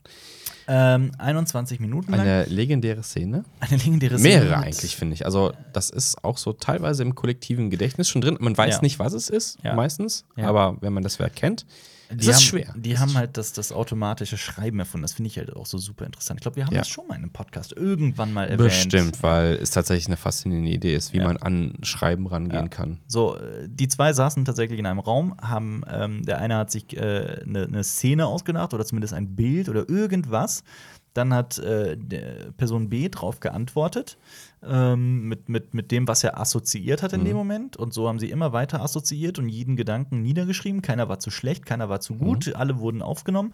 Und äh, am Ende hatten sie ein Drehbuch und das wurde genauso verfilmt, ohne dass auch nur irgendwas dran geändert wird. Das ist automatisches Schreiben.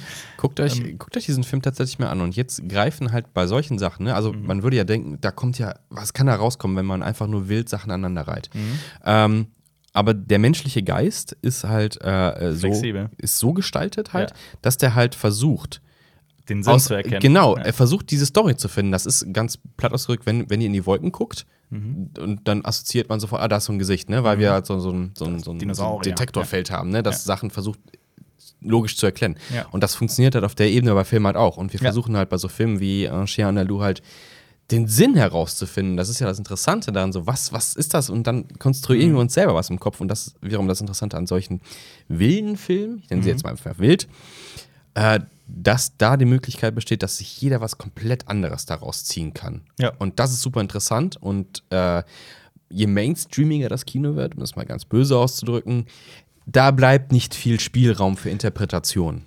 Da habe ich eine, oh Gott, das wird jetzt, nee, weil das, was du gerade gesagt hast, passt perfekt zu einem Kapitel in diesem Buch. Und zwar perfekt. Ich ähm, überlege gerade, ob ich mich auf die Suche begebe. Warte mal, ich habe eine Vermutung. Ja, ich habe gerade ja, in ja. ins Inhaltsverzeichnis geguckt. Ich schaue mal schnell, ob es das ist. Ähm, da geht es aber nämlich genau um die Frage. So, äh, auch um die Frage, was Mainstream ist und so weiter. Mhm. Aber hier ist es leider nicht. Ja, vielleicht findest du ja auch Sehr schade. Ich müsste, ich müsste kurz tatsächlich. Aber gut, ich gehe mal über zu Kapitel 1. Denn Kapitel 1 heißt gleich, für ein Buch, das Story heißt und die Prinzipien des Drehbuchschreibens beibringen möchte, geht es gleich um den Niedergang der Story. Kapitel 1 heißt nämlich das Oh.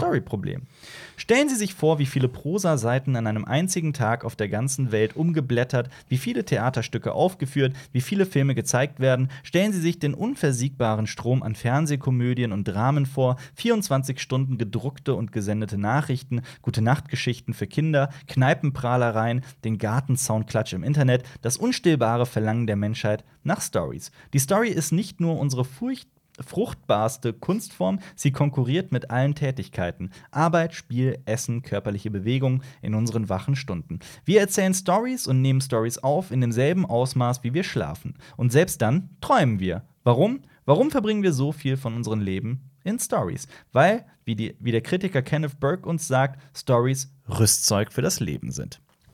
Ein Satz, den ich immer wieder Das gute Rüstzeug, ja. Das Das, gute ist auch ein Rüstzeug, oft, ja. oft, äh, oft, oft gewählter äh, Begriff. Absolut. Weil äh, Ja. Stories tatsächlich auch etwas über das Leben erzählen und dir etwas beibringen, was du für dein eigenes Leben nutzen Es kannst. gibt ja da die, Oh. die diverse Theorien, ne? Ja. auch wenn wir bei Horrorfilmen sind, äh, du durchlebst halt äh, oder du durchlebst halt Situationen, in denen du nicht wirklich bist, aber deine Empathie lässt sich halt mitempfinden und ähm, lässt dich vielleicht auch unterbewusst oder bewusst nachdenken, was hättest du gemacht in einer Genau. Situation, wie reagierst du und und wie würdest du reagieren, wenn du mal in diese Situation und, kommst? Und aus manchen Filmen gehst du vielleicht auch als besserer Mensch raus. Tatsächlich, Das kann äh, durchaus möglich sein. Auf jeden Ähm, Fall. Solche Sachen. Ja, Halt.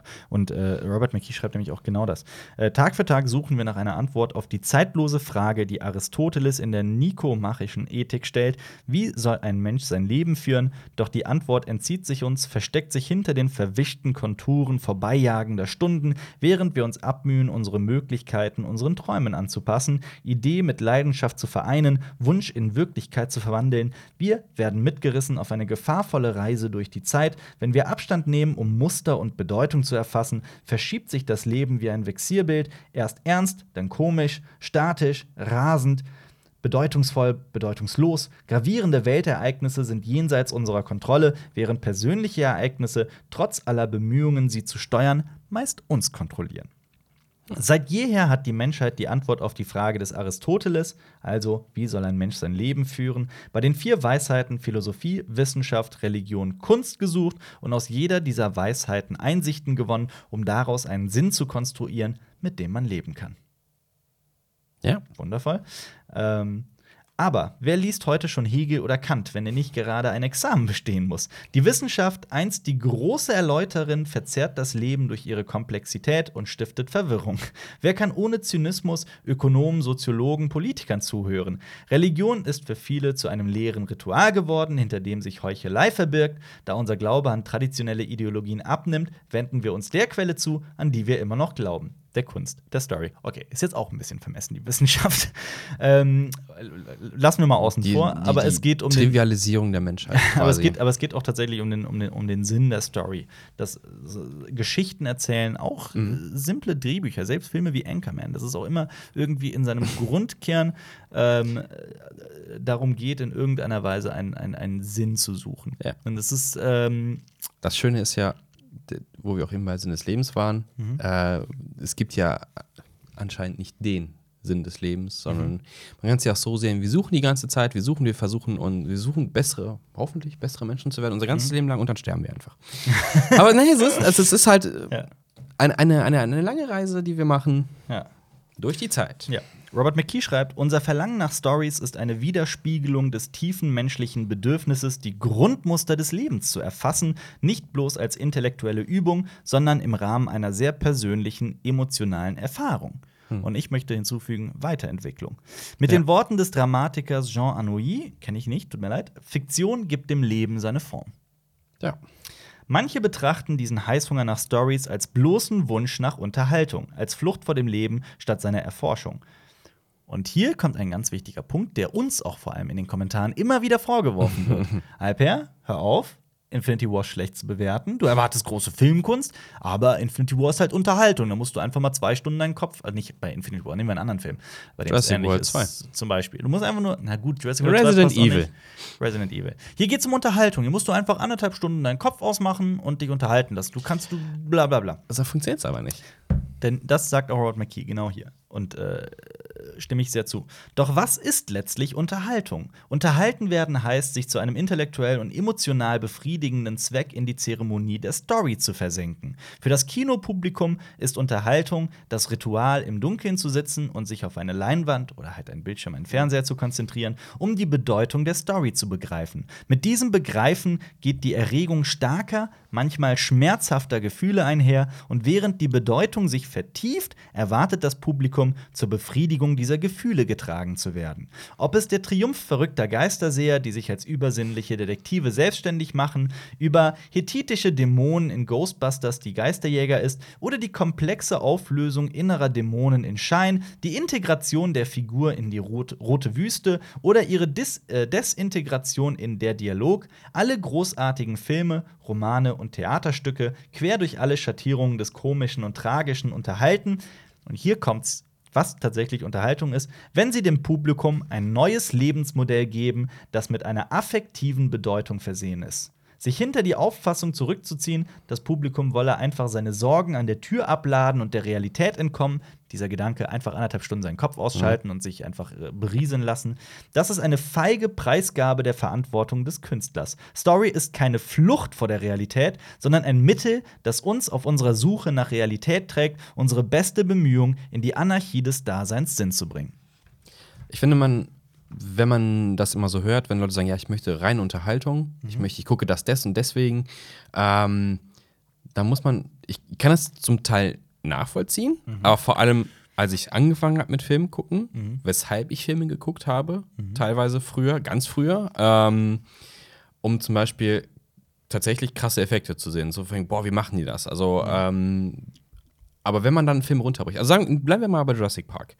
Äh, sagen wir mal, ich möchte, ich möchte Dinosaurier gucken. Ich will Dinosaurier sehen, wie sie Action machen, wie die gemacht sind, wie sie rumlaufen. Okay, wir brechen jetzt mal Jurassic Park, den eigentlichen Film, einfach nur auf seine, ich glaube, 17 Minuten Dinosaurierzeit. Da gibt es, der Großteil des Films hat keine Dinosaurier.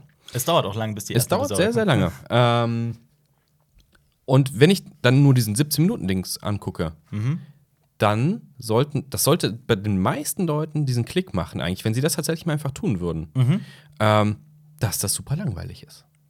Dass es einfach langweilig ist. Ja. Ich brauche ein Gerüst diese Story eben. Ich brauche, ich brauche ein Problem. Ich brauche, äh, ich brauche einen roten Faden in diesem Ding, weil Ja. das bringt nichts. Wenn ich einen Slasher-Film gucke und ich sehe quasi nur äh, Michael Myers, ja, ich gehe ins Kino, um Halloween zu gucken, wie Michael Myers Leute tötet. Ja, okay, dann machen wir eine Aneinanderreihung von allen. Es gibt ja Zusammenschnitte auf YouTube. Ja. Hier, alle Morde von Michael Myers. Könnt ihr, Ja. Interessant, ist aber super boring. Keiner wird sich zwei Stunden hinsetzen Ja, und das am Stück gucken. Und wer einfach behauptet, diese Unterhaltung guckt, deswegen hat meiner Meinung nach sich entweder nicht genug Gedanken gemacht über Film oder einfach noch nicht genug Erfahrung, weil ich glaube auch, das ist ein Reifungsprozess. Ja, und ich, wenn, wenn, ich würde nicht als jemand als ersten Film Psycho hinsetzen. Ja, so eine Entwicklung kommt halt Psycho auch an. mit der Zeit. Ja. Du musst wachsen, Sachen fordern dich und da brauchst du nur ein bisschen Erfahrung. Sekunde, ich finde, ich find Psycho funktioniert sehr gut. Okay, ich mache mir nur Als ersten Psycho. Ja, definitiv. Ich finde, Psycho funktioniert da sehr, sehr gut. Ja, also ich meine es auch von heutigen Sehmonaten, weil er halt auch ein bisschen, er braucht ja auch super lange. Ich meine, der Film, So lang braucht der gar nicht. Ich habe den jetzt äh, auch in den letzten Jahren öfter mal wieder gesehen. So lang braucht der nicht. um, um was die- zu die- tun. Um äh, tatsächlich äh, ins, ins Motel zu kommen und gleich so eine unglaublich un 40 unangenehme. Minuten, nein, das ist 40 Minuten plus. Niemals. Doch, das ist mit ein Großteil Geld des und dann die. Autofahrt, dauert das geht doch- lange. Das überprüfen Also bis, ja, prüfst du mal nach. Ja. Auf jeden Fall, der Film ist halt ein bisschen komplizierter, was die Bewertung angeht, weil er einfach den Auf- Hauptdarsteller auswechselt. Ja, auch auf Muster setzt und sowas, ja. Genau. Also auf, auf äh, egal, okay, sorry, ich habe nur, nur Oh, es gibt übrigens ganz faszinierende Interpretationen von dem Film, das ist großartig. ja. Ähm, Also, was ich sagen will, ja, du wächst halt, genau wie mit Schreiben. Du schreibst dein erstes Werk, das ist, könnte sehr trivial sein. Dann kriegst du Feedback, dann baust du hier was, du lernst ein paar Tricks und so ist es beim Filme gucken eigentlich auch. Also es ist bei, Vor allem- beim passiven als auch beim aktiven Ja. ist es ein Lernprozess. Vor allem ist es auch immer wieder mal eine gute Idee, etwas, woran man vielleicht. Je mehr Zeit man in, in etwas investiert, desto mehr, desto manchmal wird es tatsächlich dann auch besser mit mehr Zeit, aber desto besser äh, denkt auch das eigene Gehirn. Also es ist einfach so ein, so ein, so ein typischer äh, psychologischer Mechanismus. Ich habe sehr viel Zeit dafür aufgewendet, also muss es auch gut sein.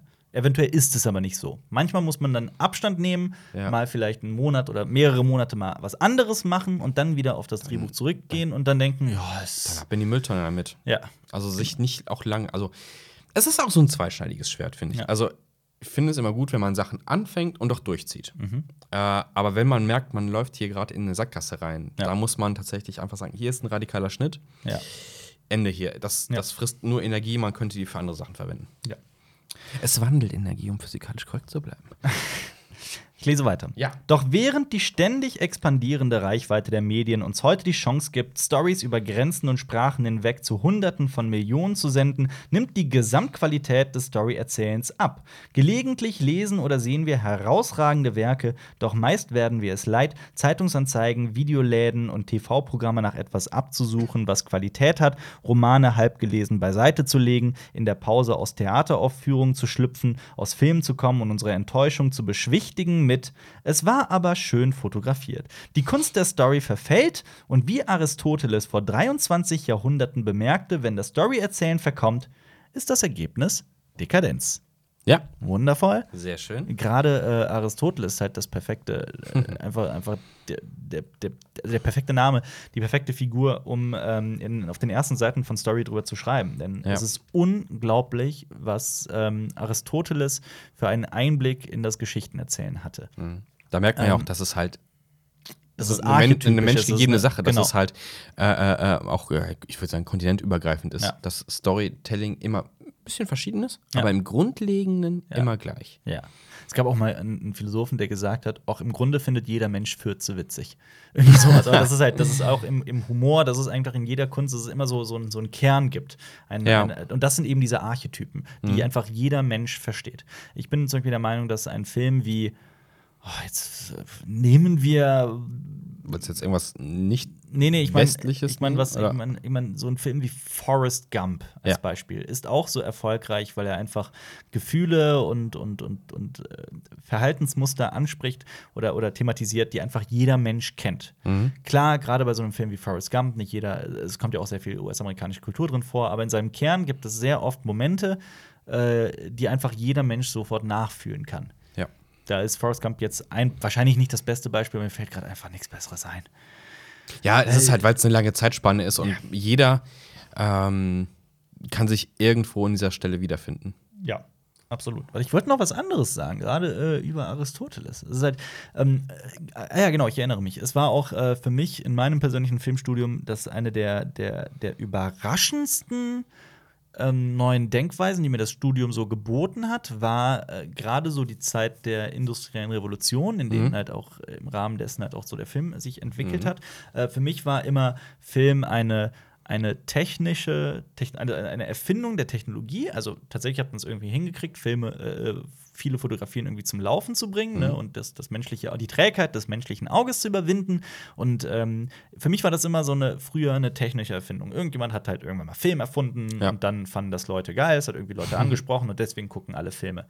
Ähm, Im Rahmen des Filmstudiums äh, Studiums und auch meines, meiner Bachelorarbeit und so habe ich dann plötzlich entdeckt, Moment mal, nicht selbst entdeckt, um Himmels Willen, Für dich aber, aber für mich Ja. entdeckt, äh, Moment mal, äh, das ist nicht nur so leer dahergesagt, Film ist eher aus dem menschlichen Bedürfnis Ja. nach Filmen entstanden. Es war nicht die Technologie, hat nicht zum Filme gucken geführt, sondern das Bedürfnis, Filme zu gucken, hat zu der Technologie geführt. Ja. Das ist, das war für mich so ein, so ein absoluter Mindfuck. Äh, Wenn man es jetzt mal ganz, ganz brachial runterbrechen oder ganz, ganz simpel, der Mensch hat ja schon immer ab einem gewissen Status, äh, ich würde sagen, ab einer gewissen Hirnmasse einfach angefangen, sich selbst auszudrücken. Höhlenmalereien, da fängt es an. Man hat immer versucht, sich irgendwie auszudrücken und, äh, ähm, und Joseph Beuys, den du jetzt hoffentlich kennst, hat gesagt, jeder ist ein Künstler. Ja. Und ähm, das abzusprechen, also der ganzen Menschheit abzusprechen, das Kunst. Es wird ja oft immer gesagt, ja, Kunst, ah, das ist so ne, dekadent und was interessiert mich das? Aber jeder macht in irgendeiner Form was. Ja. Und man muss schon, man muss sich Der schon, glaube ich, Mühe geben, nicht in irgendeiner Form etwas zu machen, was Kunst ist. Der Kunstbegriff ist natürlich ein bisschen schwammig, Ja. aber Ja. ich, ich, ich gehe mal davon, ich würde, ich habe für mich persönlich einfach mal so festgelegt, Kunst, ich mache etwas und sage, es ist Kunst, dann ist es Kunst. Ja. Wenn du sagst, du machst was ist Kunst, ich sage, ja, für mich ist es nicht Kunst, aber für dich ist es okay. Ja. Und so kann jeder für sich dieses schaffen. Und es geht ja nicht darum, es geht ja nicht darum zu sagen, ich bin Künstler, ich schaffe jetzt Kunst, sondern Ich bin schaffe professioneller Künstler. Genau. Alle Leute lieben meine Werke. ja, es geht Ne? doch Auftragsarbeit, ne? Ja, ja. aber, aber, aber es geht ja darum, einfach um Ausdruck und zu schaffen. Und ich glaube, der menschliche Geist ist darauf ausgelegt, einfach Dinge zu schaffen. Progress, weil wir gehen in der Zeit normal auf einer Ebene nach vorne Mhm. und ohne ähm, Progress, äh, deutsches Wort. Äh, Weiterentwicklung. Weiter, Fortschritt, Fortschritt, Fortschritt, Fortschritt. Ohne Fortschritt geht es halt nicht weiter. Und äh, das ist egal, ob das auf technischer Weise ist, ob das auf dieser künstlerischen Ebene ist. Also Mhm. Wir funktionieren dann nach gewissen Mechanismen, aber wir bringen die immer weiter nach vorne. Definitiv. Also wir sind Ja. eigentlich immer noch die gleichen. Also nicht nur wie jetzt wie vor 20 Jahren, sondern wie vor 100 Jahren. Sowas. Mhm. Im Grunde haben wir das gleiche Werkzeug. Mhm. Wir haben es nur. Das war der Hund kratzt am Boden. Ja. Wir haben es nur ähm, verbessert, verändert Mhm. und wer weiß, wie wir in, in, in 100 Jahren erzählen. Wahrscheinlich immer noch nach den gleichen Strukturen, aber vielleicht irgendwie anders. Andere Settings, andere, Genau. andere, ja, definitiv. Andere Probleme und sowas, und, aber es wiederholt sich Aber auch. Kunst ne? ist ja im Prinzip auch nur einfach eine, eine, ein, ein, eine weitere Möglichkeit, genauso was Robert McKee schreibt, die Realität und die Grundprinzipien der Realität einfach für sich als Menschen einfach irgendwie bewusster zu machen. Genau. Und deswegen, und diese, dieser Versuch, ne, diesem ganzen Ding halt irgendwie auch einen Sinn zu geben, zu zeigen, also es, soll ja zeigen, also viele Künstler versuchen ja ihre Sicht Zu zeigen, wie es ist. Äh, ich habe ja letzte Woche erzählt, dass ich äh, Otto Dix gesehen habe. Mhm. Ähm, und der, was lass mich das richtig zusammenkriegen, Dix, Dix. Dix. Zehnmal Dix. Genau, äh, und er hat halt ähm, vor allem hat im Ersten Weltkrieg viele Impressionen gesammelt für sich und das in Kunst ausgedrückt und dann hat er irgendwann äh, auch mal ein Modell gemalt tatsächlich. Mhm. Und da waren, das war halt so ein, so ein ich glaube, so Kriegsbordellmäßig und da waren halt sehr viele hässliche Menschen, muss man tatsächlich sagen. Ne? Und aber er hat halt dann gesagt, ähm, in einem Interview mal gesagt, ähm, es geht nicht bei der Kunst halt so rum, halt schöner zu zeigen, sondern er hat gesagt, diese Menschen haben halt eine gewisse, haben einen gewissen Ausdruck und sowas und er hat gesagt, ihr seid einfach malenswert. Mhm. Also ihr habt es verdient, einfach gemalt zu werden, weil sie die Wahrheit ausdrücken. So, so ist es halt. Und es, geht nicht darum, für die oberen 10.000 irgendwas zu schaffen, sondern hey, die Realität sieht so aus. Und Ja. so drücke ich es in dieser Kunst aus. Das heißt, in der Kunst spiegelt sich auch immer ein bisschen Realität wieder. Pi- Ja. Bei Picasso auch. Ja. Das mag zwar Kubismus sein in gewissen Formen, aber es spielt ja, ne, ähm, Guernica heißt es, ne? Mhm. Guernica? Weißt du, was du Ähm, meinst? Gerade. Äh, das, das eins von Picassos berühmtesten Bilden stellt halt den Angriff auf die Stadt Guernica dar. Doch, es ist auf jeden Fall. Genau. Ja. Und das ist ja auch, ne, du kannst hingehen, ja, viele Kreise und viele Dinge, aber es basiert ja auf einer Realität und es ist eine, eine, eine, eine, eine Erzählweise von etwas, was tatsächlich passiert ist. Mhm. Und so ist es ja immer. Ja. Und egal, welche Kunstform du da wählst. Und Film ist halt dann auch in die Richtung. Ich lese weiter. Ja, bitte. Fehlerhaftes und falsches Story-Erzählen ist darauf angewiesen, Substanz durch Spektakel, Wahrheit durch Tricks zu ersetzen. Schwache Stories, die unbedingt die Aufmerksamkeit des Publikums fesseln wollen, degenerieren zu knallig wirren Multimillionen-Dollar-Demospulen. In Hollywood wird die Bildersprache immer extravaganter, in Europa immer dekorativer. Das Verhalten von Schauspielern wird immer theatralischer, immer anstößiger, immer gewalttätiger. Musik und Toneffekte werden zunehmend tumultartig, die Gesamtwirkung versickert ins Groteske. Eine Kultur kann sich ohne ehrliches, starkes Story-Erzählen nicht entwickeln. Wenn die Gesellschaft wieder und wieder ausgehöhlte Hochglanz-Pseudo-Stories erlebt, degeneriert sie. Wir brauchen wahre Satiren und Tragödien, Dramen und Komödien, die ein klares Licht in die Schmuddelecken der menschlichen Seele und Gesellschaft werfen. Wenn nicht, dann tritt ein, wovor Yeats warnte: die Mitte kann nicht standhalten. Jedes Jahr produziert und oder verleiht Hollywood 400 bis 500 Filme, praktisch einen Film pro Tag. Einige wenige sind hervorragend, aber die Mehrheit ist mittelmäßig oder schlimmer. Man ist versucht, die Schuld an dieser Schwemme von Banalitäten den selbstzufriedenen Spießern zuzuschieben, die die Produktion absegnen. Aber erinnern Sie sich an einen Moment aus The Player. Der junge Hollywood-Manager erklärt, er habe viele Feinde, weil sein Studio jährlich über 20.000 Storyvorlagen annehme, aber nur zwölf Filme mache. Das ist zutreffender Dialog. Die Story-Abteilungen der bedeutenden Studios lesen sich aufmerksam durch Tausende und Abertausende von Drehbüchern, Bearbeitungen, Romanen und Theaterstücken auf der Suche nach einer großartigen Leinwandstory. Oder, was wahrscheinlicher ist, nach etwas halbwegs Gutem, das sich in etwas entwickeln lässt, was besser als der Durchschnitt ist. In den 90er Jahren stiegen die Kosten für Drehbuchentwicklung in Hollywood auf mehr als 500 Millionen Dollar pro Jahr, von denen drei Viertel an Autoren für Optionen und Überarbeitungen von Filmen gehen, die nie gedreht werden. Trotz einer halben Milliarde Dollar und der erschöpfenden Anstrengungen der in der Entwicklung Beschäftigten kann Hollywood kein besseres Material finden als das, was es produziert. Es ist kaum zu glauben, aber was wir jedes Jahr auf der Leinwand sehen, ist eine angemessene Widerspiegelung des besten Schreibens der letzten Jahre. Viele Drehbuchautoren können jedoch in dieser harten Geschäftstatsache Sorry. Viele Drehbuchautoren können jedoch dieser harten Geschäftstatsache nicht ins Auge blicken und leben im Wolkenkuckucksheim, überzeugt davon, Hollywood sei blind für ihr Talent. Verkanntes Genie ist, mit seltenen Ausnahmen, ein Mythos. Auf erstklassige Drehbücher werden zumindest Optionen aufgenommen, wenn sie nicht sogar realisiert werden. Für Autoren, die eine Qualitätsstory erzählen können, gibt es einen Markt. Hat es immer einen Markt gegeben und wird es auch immer einen Markt geben. Hollywood hat einen gesicherten internationalen Markt für hunderte von Filmen jährlich und sie werden gemacht. Die meisten werden gestartet, laufen ein paar Wochen, werden abgesetzt und dann gnädig vergessen.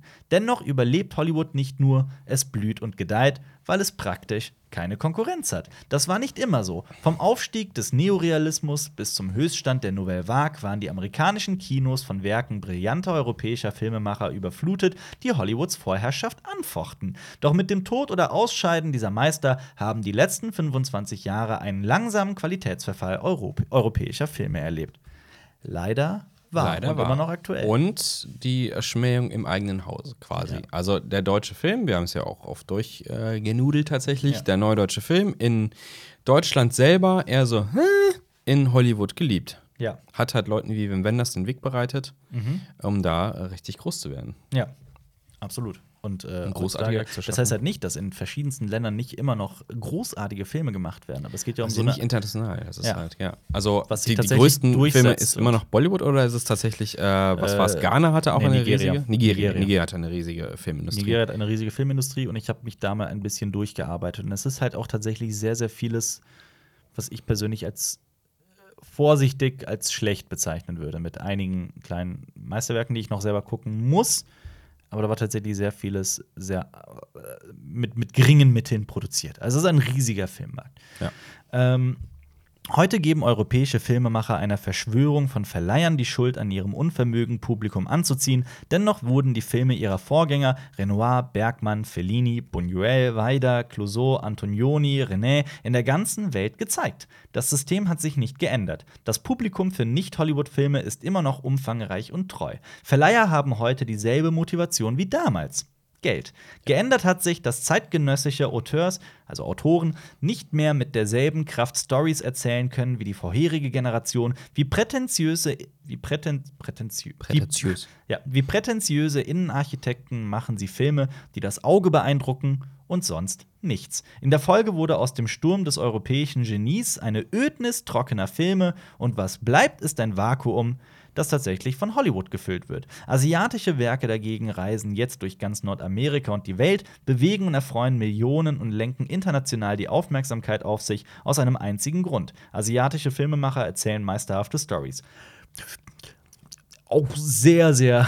Es ist sehr gewagt. Ich, gl sehr gewagt ich glaube, das hat, weil auch andere äh, ähm, Sachen da hineinspielen. Ja. Also gerade die Öffnung von China, sich der westlichen Welt sehr zu Ja. öffnen, weg von äh, Mao getriebenen äh, politischen Ansichten hin zu Ja.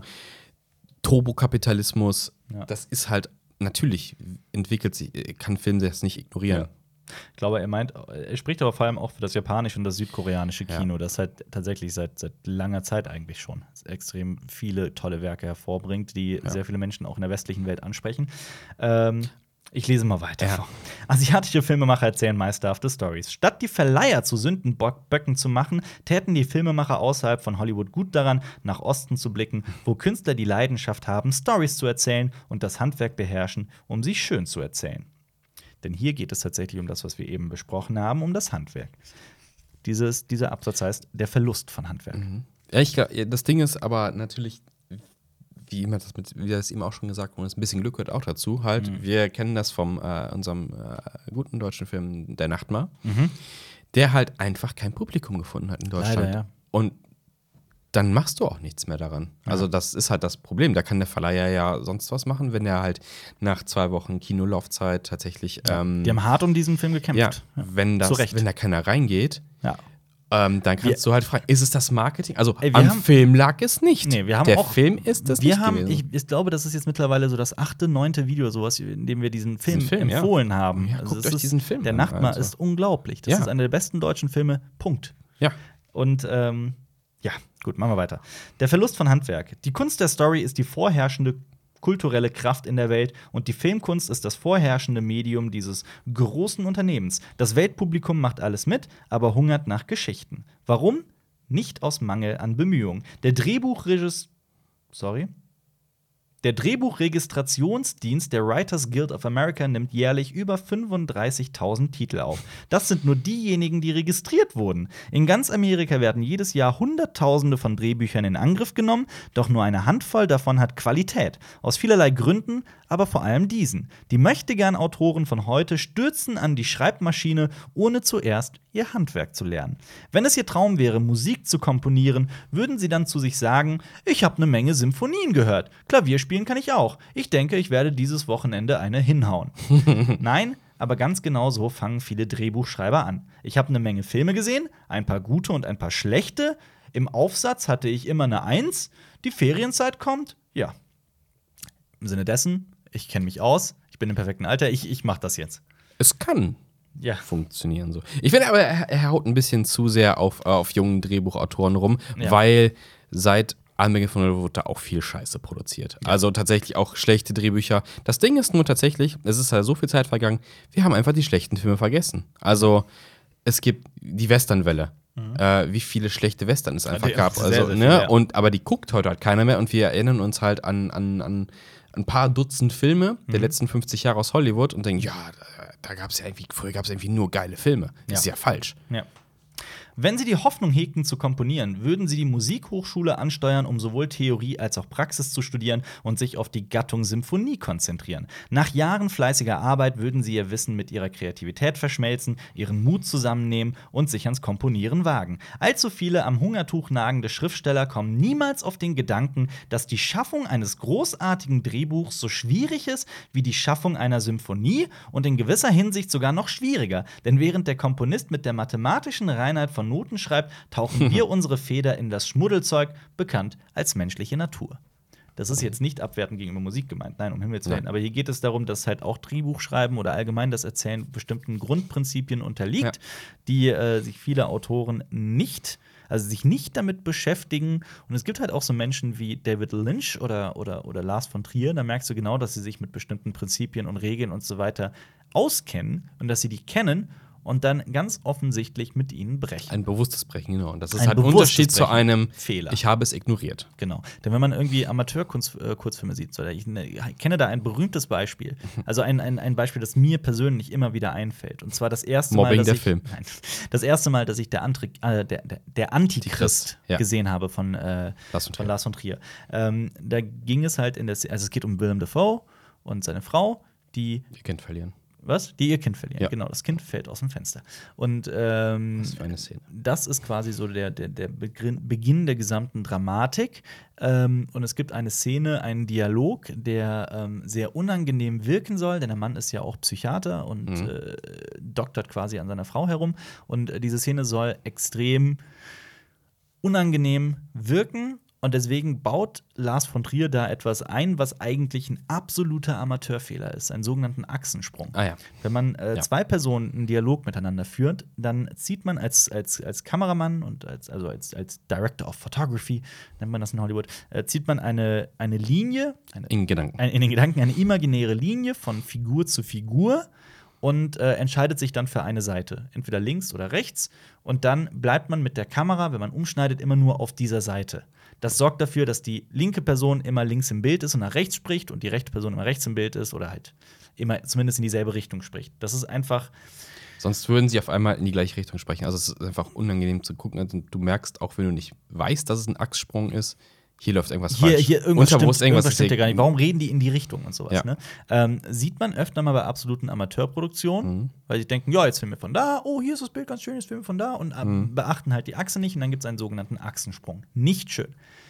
Lars von Trier, begnadeter Filmemacher, hat gezielt in der Antichrist einen, einen Achsensprung eingebaut. Ganz, ganz gezielt. Plötzlich war die Figur anders und äh, ich fand das in diesem Moment sowas von genial, ganz gezielt diesen Amateurfehler einzusetzen. Denn da war bewusst bei einem Film von dieser Qualität, der halt etwas in dieser Szene ausdrücken möchte, das was unangenehm sein soll, Mhm. wird da so ein Fehler äh, eingebaut und das eben nicht, weil irgendjemand da nicht aufgepasst hat, Mhm. sondern weil gezielt ähm, der Zuschauer verwirrt werden Ja. sollte. Er sollte in diesem Moment einfach verwirrt werden.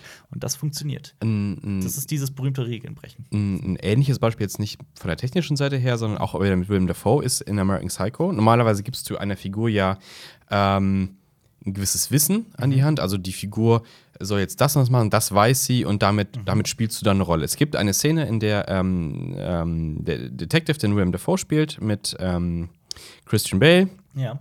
Am Tisch sitzt und äh, die Regisseurin, jetzt weiß ich ihren Namen nicht mehr, aber äh, Regisseurin hat das gemacht, ähm, die hat Willem Dafoe das dreimal spielen lassen ungefähr, also Mhm. grob dreimal spielen lassen. Und die Regieweisung war einmal, Ach ja, du, weißt, Ja. du weißt es, ja. äh, du weißt gar nichts Ja. und du ahnst, glaube ich. Ich glaube, das war du ahnst. Genau, und, das, und die hat dann aus diesen, diesen verschiedenen Arten zu spielen diese Szene Mhm. zusammen ähm, geschnitten.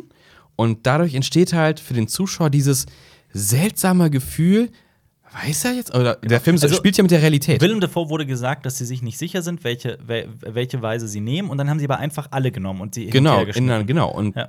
Dadurch weil er ein guter Schauspieler ist, konnte es halt ne, wiedergeben, diese, Ja. diese Emotion, dieses, dieses Wissen. Und dadurch entsteht halt für den Zuschauer dieses seltsame Gefühl und dieses Ja. nicht einortbare. Und Genau. das ist keine bewusste Entscheidung zu sagen, ich verstehe das oder ich verstehe es nicht, sondern das ist für den Zuschauer, es Ja. wirkt komisch. Und das ist das, was der Film ja auch aus, Ja. aus diesem Film halt aussagt. Mary Herron Ausmacht. heißt die Mary, Frau, ja. heißt die Regisseurin. Ich glaube, die hat nicht mehr so viel gemacht, leider. Ja. Das stimmt. Äh, die hat I Shot Andy Warhol äh, Genau. gemacht und ansonsten äh, wird Notorious Betty Page, den ich gar nicht kenne. Ähm, ja, also tatsächlich Schade, nicht so. weil viel. der Ist Film aber auch ist Vor allem großartig. Produzentin. Ja. Ähm, soll ich weiterlesen? Ja, bitte, ich bin, mach, ich bin, ähm, ich habe gerade so ein bisschen vergessen, wo ich stehen geblieben war. Ach ja, genau. Ähm, der Neuling schreibt drauf los und baut allein auf Erfahrung in dem Glauben, das Leben, das er gelebt hat und die Filme, die er gesehen hat, gäben ihm etwas zu sagen und die Art und Weise, es zu sagen. Ja, das hatten wir eben, ne? Ja, Genau, ja, Erfahrung wird jedoch überschätzt. Natürlich wünschen wir uns Schriftsteller, die sich nicht vor dem Leben verstecken, die intensiv leben, genau beobachten. Dies ist unerlässlich, aber niemals genug. Für die meisten Schriftsteller kommt die Erkenntnis, die sie durch Lesen und Studieren gewinnen, der Erfahrung gleich oder wiegt schwerer, besonders wenn jene Erfahrung ungeprüft bleibt. Selbsterkenntnis ist der Schlüssel, Leben plus tiefgreifende Betrachtungen unserer Reaktionen auf das Leben. Alfie macht Krach im Hintergrund. Was die Technik betrifft, so ist das, was der Neuling mit Handwerk verwechselt, schlichtweg seine unbewusste Aufnahme von Story-Elementen aus jedem Roman, Film oder Theaterstück, die ihm je untergekommen sind. Während er schreibt, stimmt er seine Arbeit nach der Trial-and-Error-Methode auf ein Modell ab, das es. Boah, Alfie. Sorry. Ich sag and mal, ich ja. mach nochmal.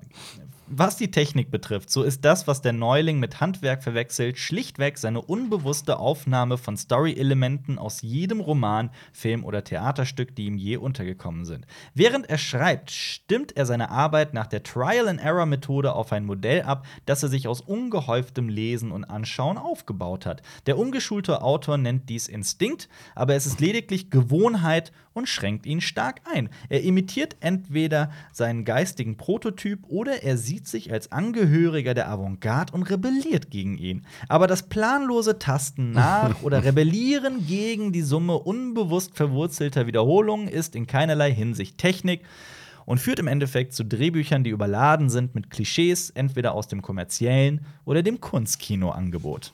Ja, das Schlimmste ist halt auch tatsächlich, wenn du dir einfach so, du guckst Werke und denkst, boah, das mache ich auch so. Ich ändere vielleicht hier und zwar Person oder die, die Handlungsort. Mhm. Und dann hast du so einen Flickenteppich von Sachen, nur weil du sie cool fandest. Ja, Und ja, das gibt es ja nicht nur im Filmbereich, sondern auch bei, bei, bei Autoren. Und dann, Mhm. wenn auf einmal, auf einmal vielleicht auch noch der, der, der, der Stil geändert wird. Ne? Du schreibst erst klassisch Roman, auf einmal fängst du an, in drehbuchartiger Weise ne, ähm, Mhm. Ja. zu schreiben, wie ein Drama halt, so mit, mit, mit Doppelpunkt, also Name, Doppelpunkt, Mhm. und dann schreibst du nur die Dialoge in so, so super furchtbare Stilbrüche, Mhm. wenn du halt merkst, also ich finde, halt, ich glaube, man hat, jeder hat so ein bisschen Instinkt zu merken, das funktioniert oder das funktioniert gar nicht. Mhm. Ähm, und man merkt einfach, wenn das vielleicht handwerklich eher kackig ist, was da abgeliefert wird, um es mal so zu sagen. Also so ein gewisses Grundfeeling dafür und manchmal muss man vielleicht auch das, dieses Gefühl ausstellen, ich muss etwas gut finden, nur weil es von einer bestimmten Person kommt. Ähm, oder weil ich, ich, man muss nicht etwas gut finden müssen. Ja. Man muss nicht etwas gut finden. Müssen wollen. Aber dann geht es deswegen tatsächlich genau hier darum, äh, weg von, dieser, von diesem romantisierten Bild des Autors, der einfach aus dem Leben greift und eine wunderschöne Geschichte schreibt, hin zu dem tatsächlichen Lernen von Prinzipien und dem, das tatsächliche Lernen, sich auseinandersetzen mit dem Drehbuchschreiben. Ähm, hier schreibt nämlich Robert McKee genau über diese Zufallstreffer, über diese zufälligen, Auto über diese zufälligen Kunstwerke, die plötzlich irgendwie einschlagen wie eine Bombe. Dieses Ringen um Zufallstreffer war nicht immer üblich. In vergangenen Jahrzehnten lernten Drehbuchautoren ihr Handwerk entweder durch Universitätsstudium oder auf eigene Faust in einer Bibliothek, durch Erfahrung am Theater oder beim Romanschreiben, durch eine Lehrzeit im Studiosystem in Hollywood oder durch eine Kombination dieser Dinge. In den Anfängen dieses Jahrhunderts kamen eine Reihe amerikanischer Universitäten zu der Überzeugung, dass so wie Musiker und Maler Musik- oder Kunstschulen haben, Schriftsteller in einer entsprechenden Einrichtung die Grundlagen ihres Handwerks lernen sollten. Zu diesem Zweck schrieben Gelehrte wie William Archer, Kenneth Rowe und John Howard äh, äh, und John Howard Lawson hervorragende Bücher über Dramaturgie und die Prosakünste. Ihre Methode war intrin intrinsisch und bezog ihre Stärke aus den mächtigen Antriebsmechanismen von Wunsch, antagonistischen Kräften, Wendepunkten, Rückgrat, Entwicklung, Krise, Höhepunkt. Das ist Story von innen heraus betrachtet. Tätige Autoren mit oder ohne formale Ausbildung benutzen diese Texte, um ihre Kunst zu entwickeln und verwandelten das halbe Jahrhundert von den Roaring Twenties bis durch die protestierenden 60er in ein goldenes Zeitalter der amerikanischen Story auf der Leinwand, im Buch und auf der Bühne. Doch im Laufe der letzten 25 Jahre hat sich die Unterrichtsmethode für kreatives Schreiben an US-Universitäten vom intrinsischen Ansatz weg zum extrinsischen hin bewegt. Trends in der Literaturtheorie haben Professoren von den tiefen Quellen der Story fortgezogen und hin zu Sprache, Codes, Text, also zu Story, die von außen betrachtet wird. Infolgedessen wurde die gegenwärtige Generation mit einigen bemerkenswerten Ausnahmen in den wesentlichen Story-Prinzipien nur mangelhaft unterrichtet. Ähm, Drehbuchautoren im Ausland haben sogar noch weniger Gelegenheit, ihr Handwerk zu lernen. Europäische Akademiker bestreiten im Allgemeinen, dass Schreiben in irgendeiner Hinsicht gelehrt werden kann, was zur Folge hatte, dass Kurse in kreativem Schreiben zu keinem Zeitpunkt in den Lehrplan europäischer Universitäten aufgenommen wurden. Natürlich fördert Europa viele der weltweit brillantesten Kunst- und Musikakademien. Warum die Ansicht herrscht, dass eine Kunst gelehrt werden kann, eine andere nicht, also nochmal. Warum die Ansicht herrscht, dass eine Kunst gelehrt werden kann, eine andere aber nicht, das lässt sich nicht sagen. Schlimmer noch, aufgrund der Geringschätzung des Drehbuchschreibens konnte es bis vor kurzem an keiner europäischen Filmschule außer in Moskau und Warschau studiert werden.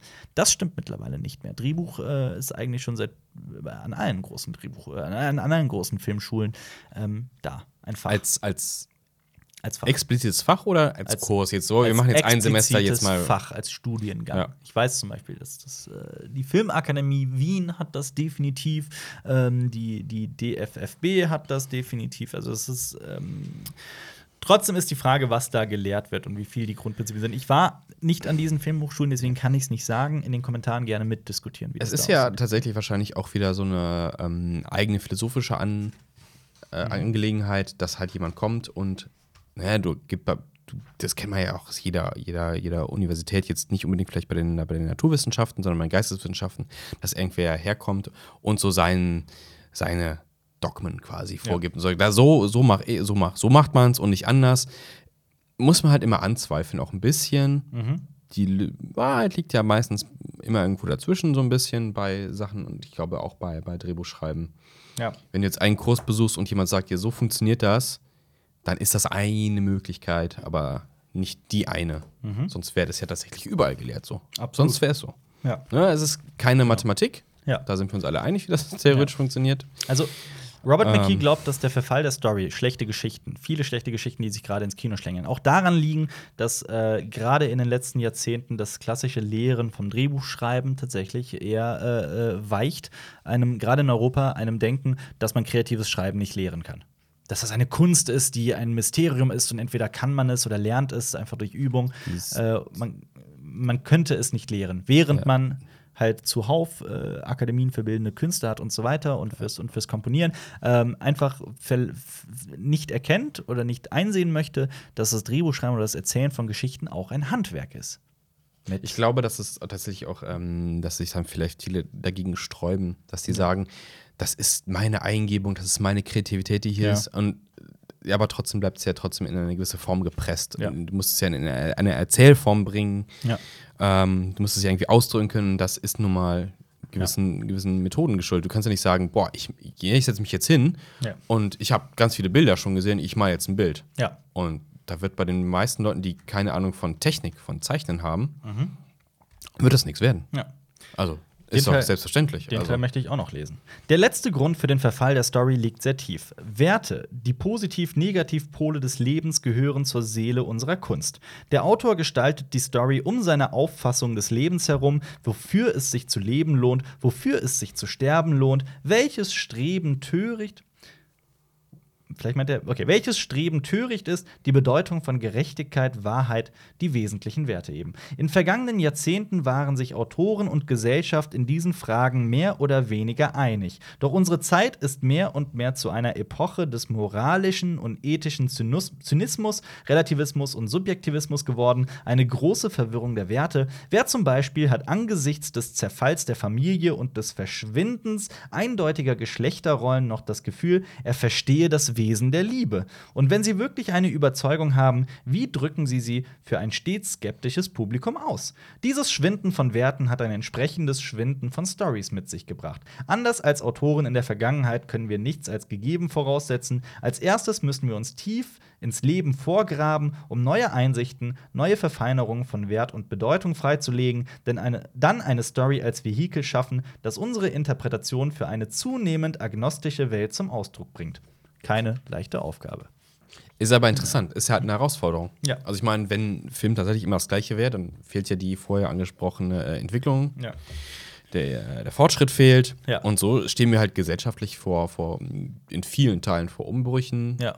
Ja, Werte zählen nicht mehr, neue Werte kommen. Ist ja nicht so, als wenn wir auf ein anarchistisches Wertechaos zustreben würden, Ja. sondern wir definieren Sachen neu. Es werden viele Sachen höher gesetzt, als sie vorher waren. Die werden vielleicht aber in fünf Jahren oder in zehn Jahren nicht mehr so gelten. Wir werden es irgendwo einpegeln. Dann wird es das nächste geben. Mhm. Ja. Also, ich glaube, das ist ja auch mal dein naive Gedanke von, alles, was vor mir war, war in festen Formen gepresst. Aber ich Ja. meine, in der Welt, in der wir leben, das war vor zehn Jahren komplett anders. Ja. Und äh, allein das ein Deutschland, wie, wie in dem wir leben, ne, dass es das Mhm. erst äh, so äh, 70 Jahre gibt Ja. Mhm. ungefähr. Das ist so, Ja. muss man sich auch mal vor Augen halten, dass da ähm, auch große Teile des Kinos halt in anderen Zeiten gespielt haben Ja. in Deutschland, dass es andere Zeiten waren, völlig andere. Und dass es Definitiv. immer eine Entwicklung ist. Ja. Gut. Keine leichte Aufgabe ist, finde ich, ein sehr, sehr gutes Schlusswort für den, für den heutigen Podcast. jetzt ich habe ja keine kein Ahnung, ob das ich. Nee, überhaupt nicht. Aber wir schreiben vielleicht beim nächsten Mal mit diesem Wissen. Also wir können auch jetzt nicht Oder? sagen, schreibt ein gutes Schreibt Drehbuch. schreibt's in die Kommentare oder wir machen einfach weiter. Denn wir sind tatsächlich erst auf Seite, lass mich nicht lügen, Seite 26, 25 Hm. von insgesamt, ja, sagen wir mal, fast 500. Ja. Gut, da hinten ist ganz viel Index und Register, sagen wir mal 450. Ähm, ja, Ja, Da ist aber, sehr, sehr viel. Äh, aber Wenn ihr- schreibt uns ja gerne mal in die Kommentare, was ihr generell so findet von so Sachen, wenn wir so, so Filmtheorie-Sachen angehen. Wir können ja. auch mal über andere Dinge reden, über Kameratechniken, einige Bücher. wie man Regie führt. ja. Sowas, was die Kunst des Regieführens ist oder was das so einzeln ist, halt solche Sachen, was, was zu einem Film führt. Ja, schreibt eure Meinung unbedingt mal in die Kommentare und gebt uns Feedback, ob wir das so weitermachen sollen, ob wir vielleicht auch genau dieses Buch weiter abarbeiten sollen mit unseren Kommentaren und unseren Meinungen und was weiß ich nicht alles. Ob ihr das cool findet, ob wir das auch mal mit Jonas machen sollen. Ich weiß nicht, wie empfänglich er dafür ist, aber wir können ja mal gucken. Ähm, ja, und wenn euch allgemein so diese Auseinandersetzung mit Filmtheorie und sowas interessiert, dann checkt unbedingt mal eines meiner persönlichen Lieblingsvideos von unserem Kanal aus, von unserem bisherigen Kanal. Das ist die Magie und Psychologie des Filmschnitts. Das verlinken wir euch, falls ihr hier auf YouTube zuguckt. Ähm, wenn ihr auf Spotify seid, äh, dann, dann klickt euch gerne durch Cinema Talks Back. Genauso, wenn ihr auf iTunes unterwegs seid. Bewertet das auch gerne bei iTunes. Genau. Gut, das hilft uns auch, dass mehr Leute. Genau. Übrigens kriege ich immer wieder Nachrichten oder wir, dass, dass, dass äh, so Videos wie Magie und Psychologie des Filmschnitts in Ausbildung gezeigt Ja, ich werden. habe den Super Kommentar cool, ja, gelesen, ja. ja, richtig cool. Ja. Das cool. heißt ja, irgendwie machen wir irgendwas richtig. Ne? Ja, an alle Lehrer, die das, die das machen und Dozenten und was weiß ich, ihr seid, ihr seid in, in unseren Herzen. Äh, ja, abonniert und äh, äh, liebt uns. Ja. Liebe Freunde, macht's gut. Und liebt Film. Ja, bis zum nächsten Mal hier auf Cinema Strikes Back. Okay, ciao. Tschö. Das war ein Podcast von Funk.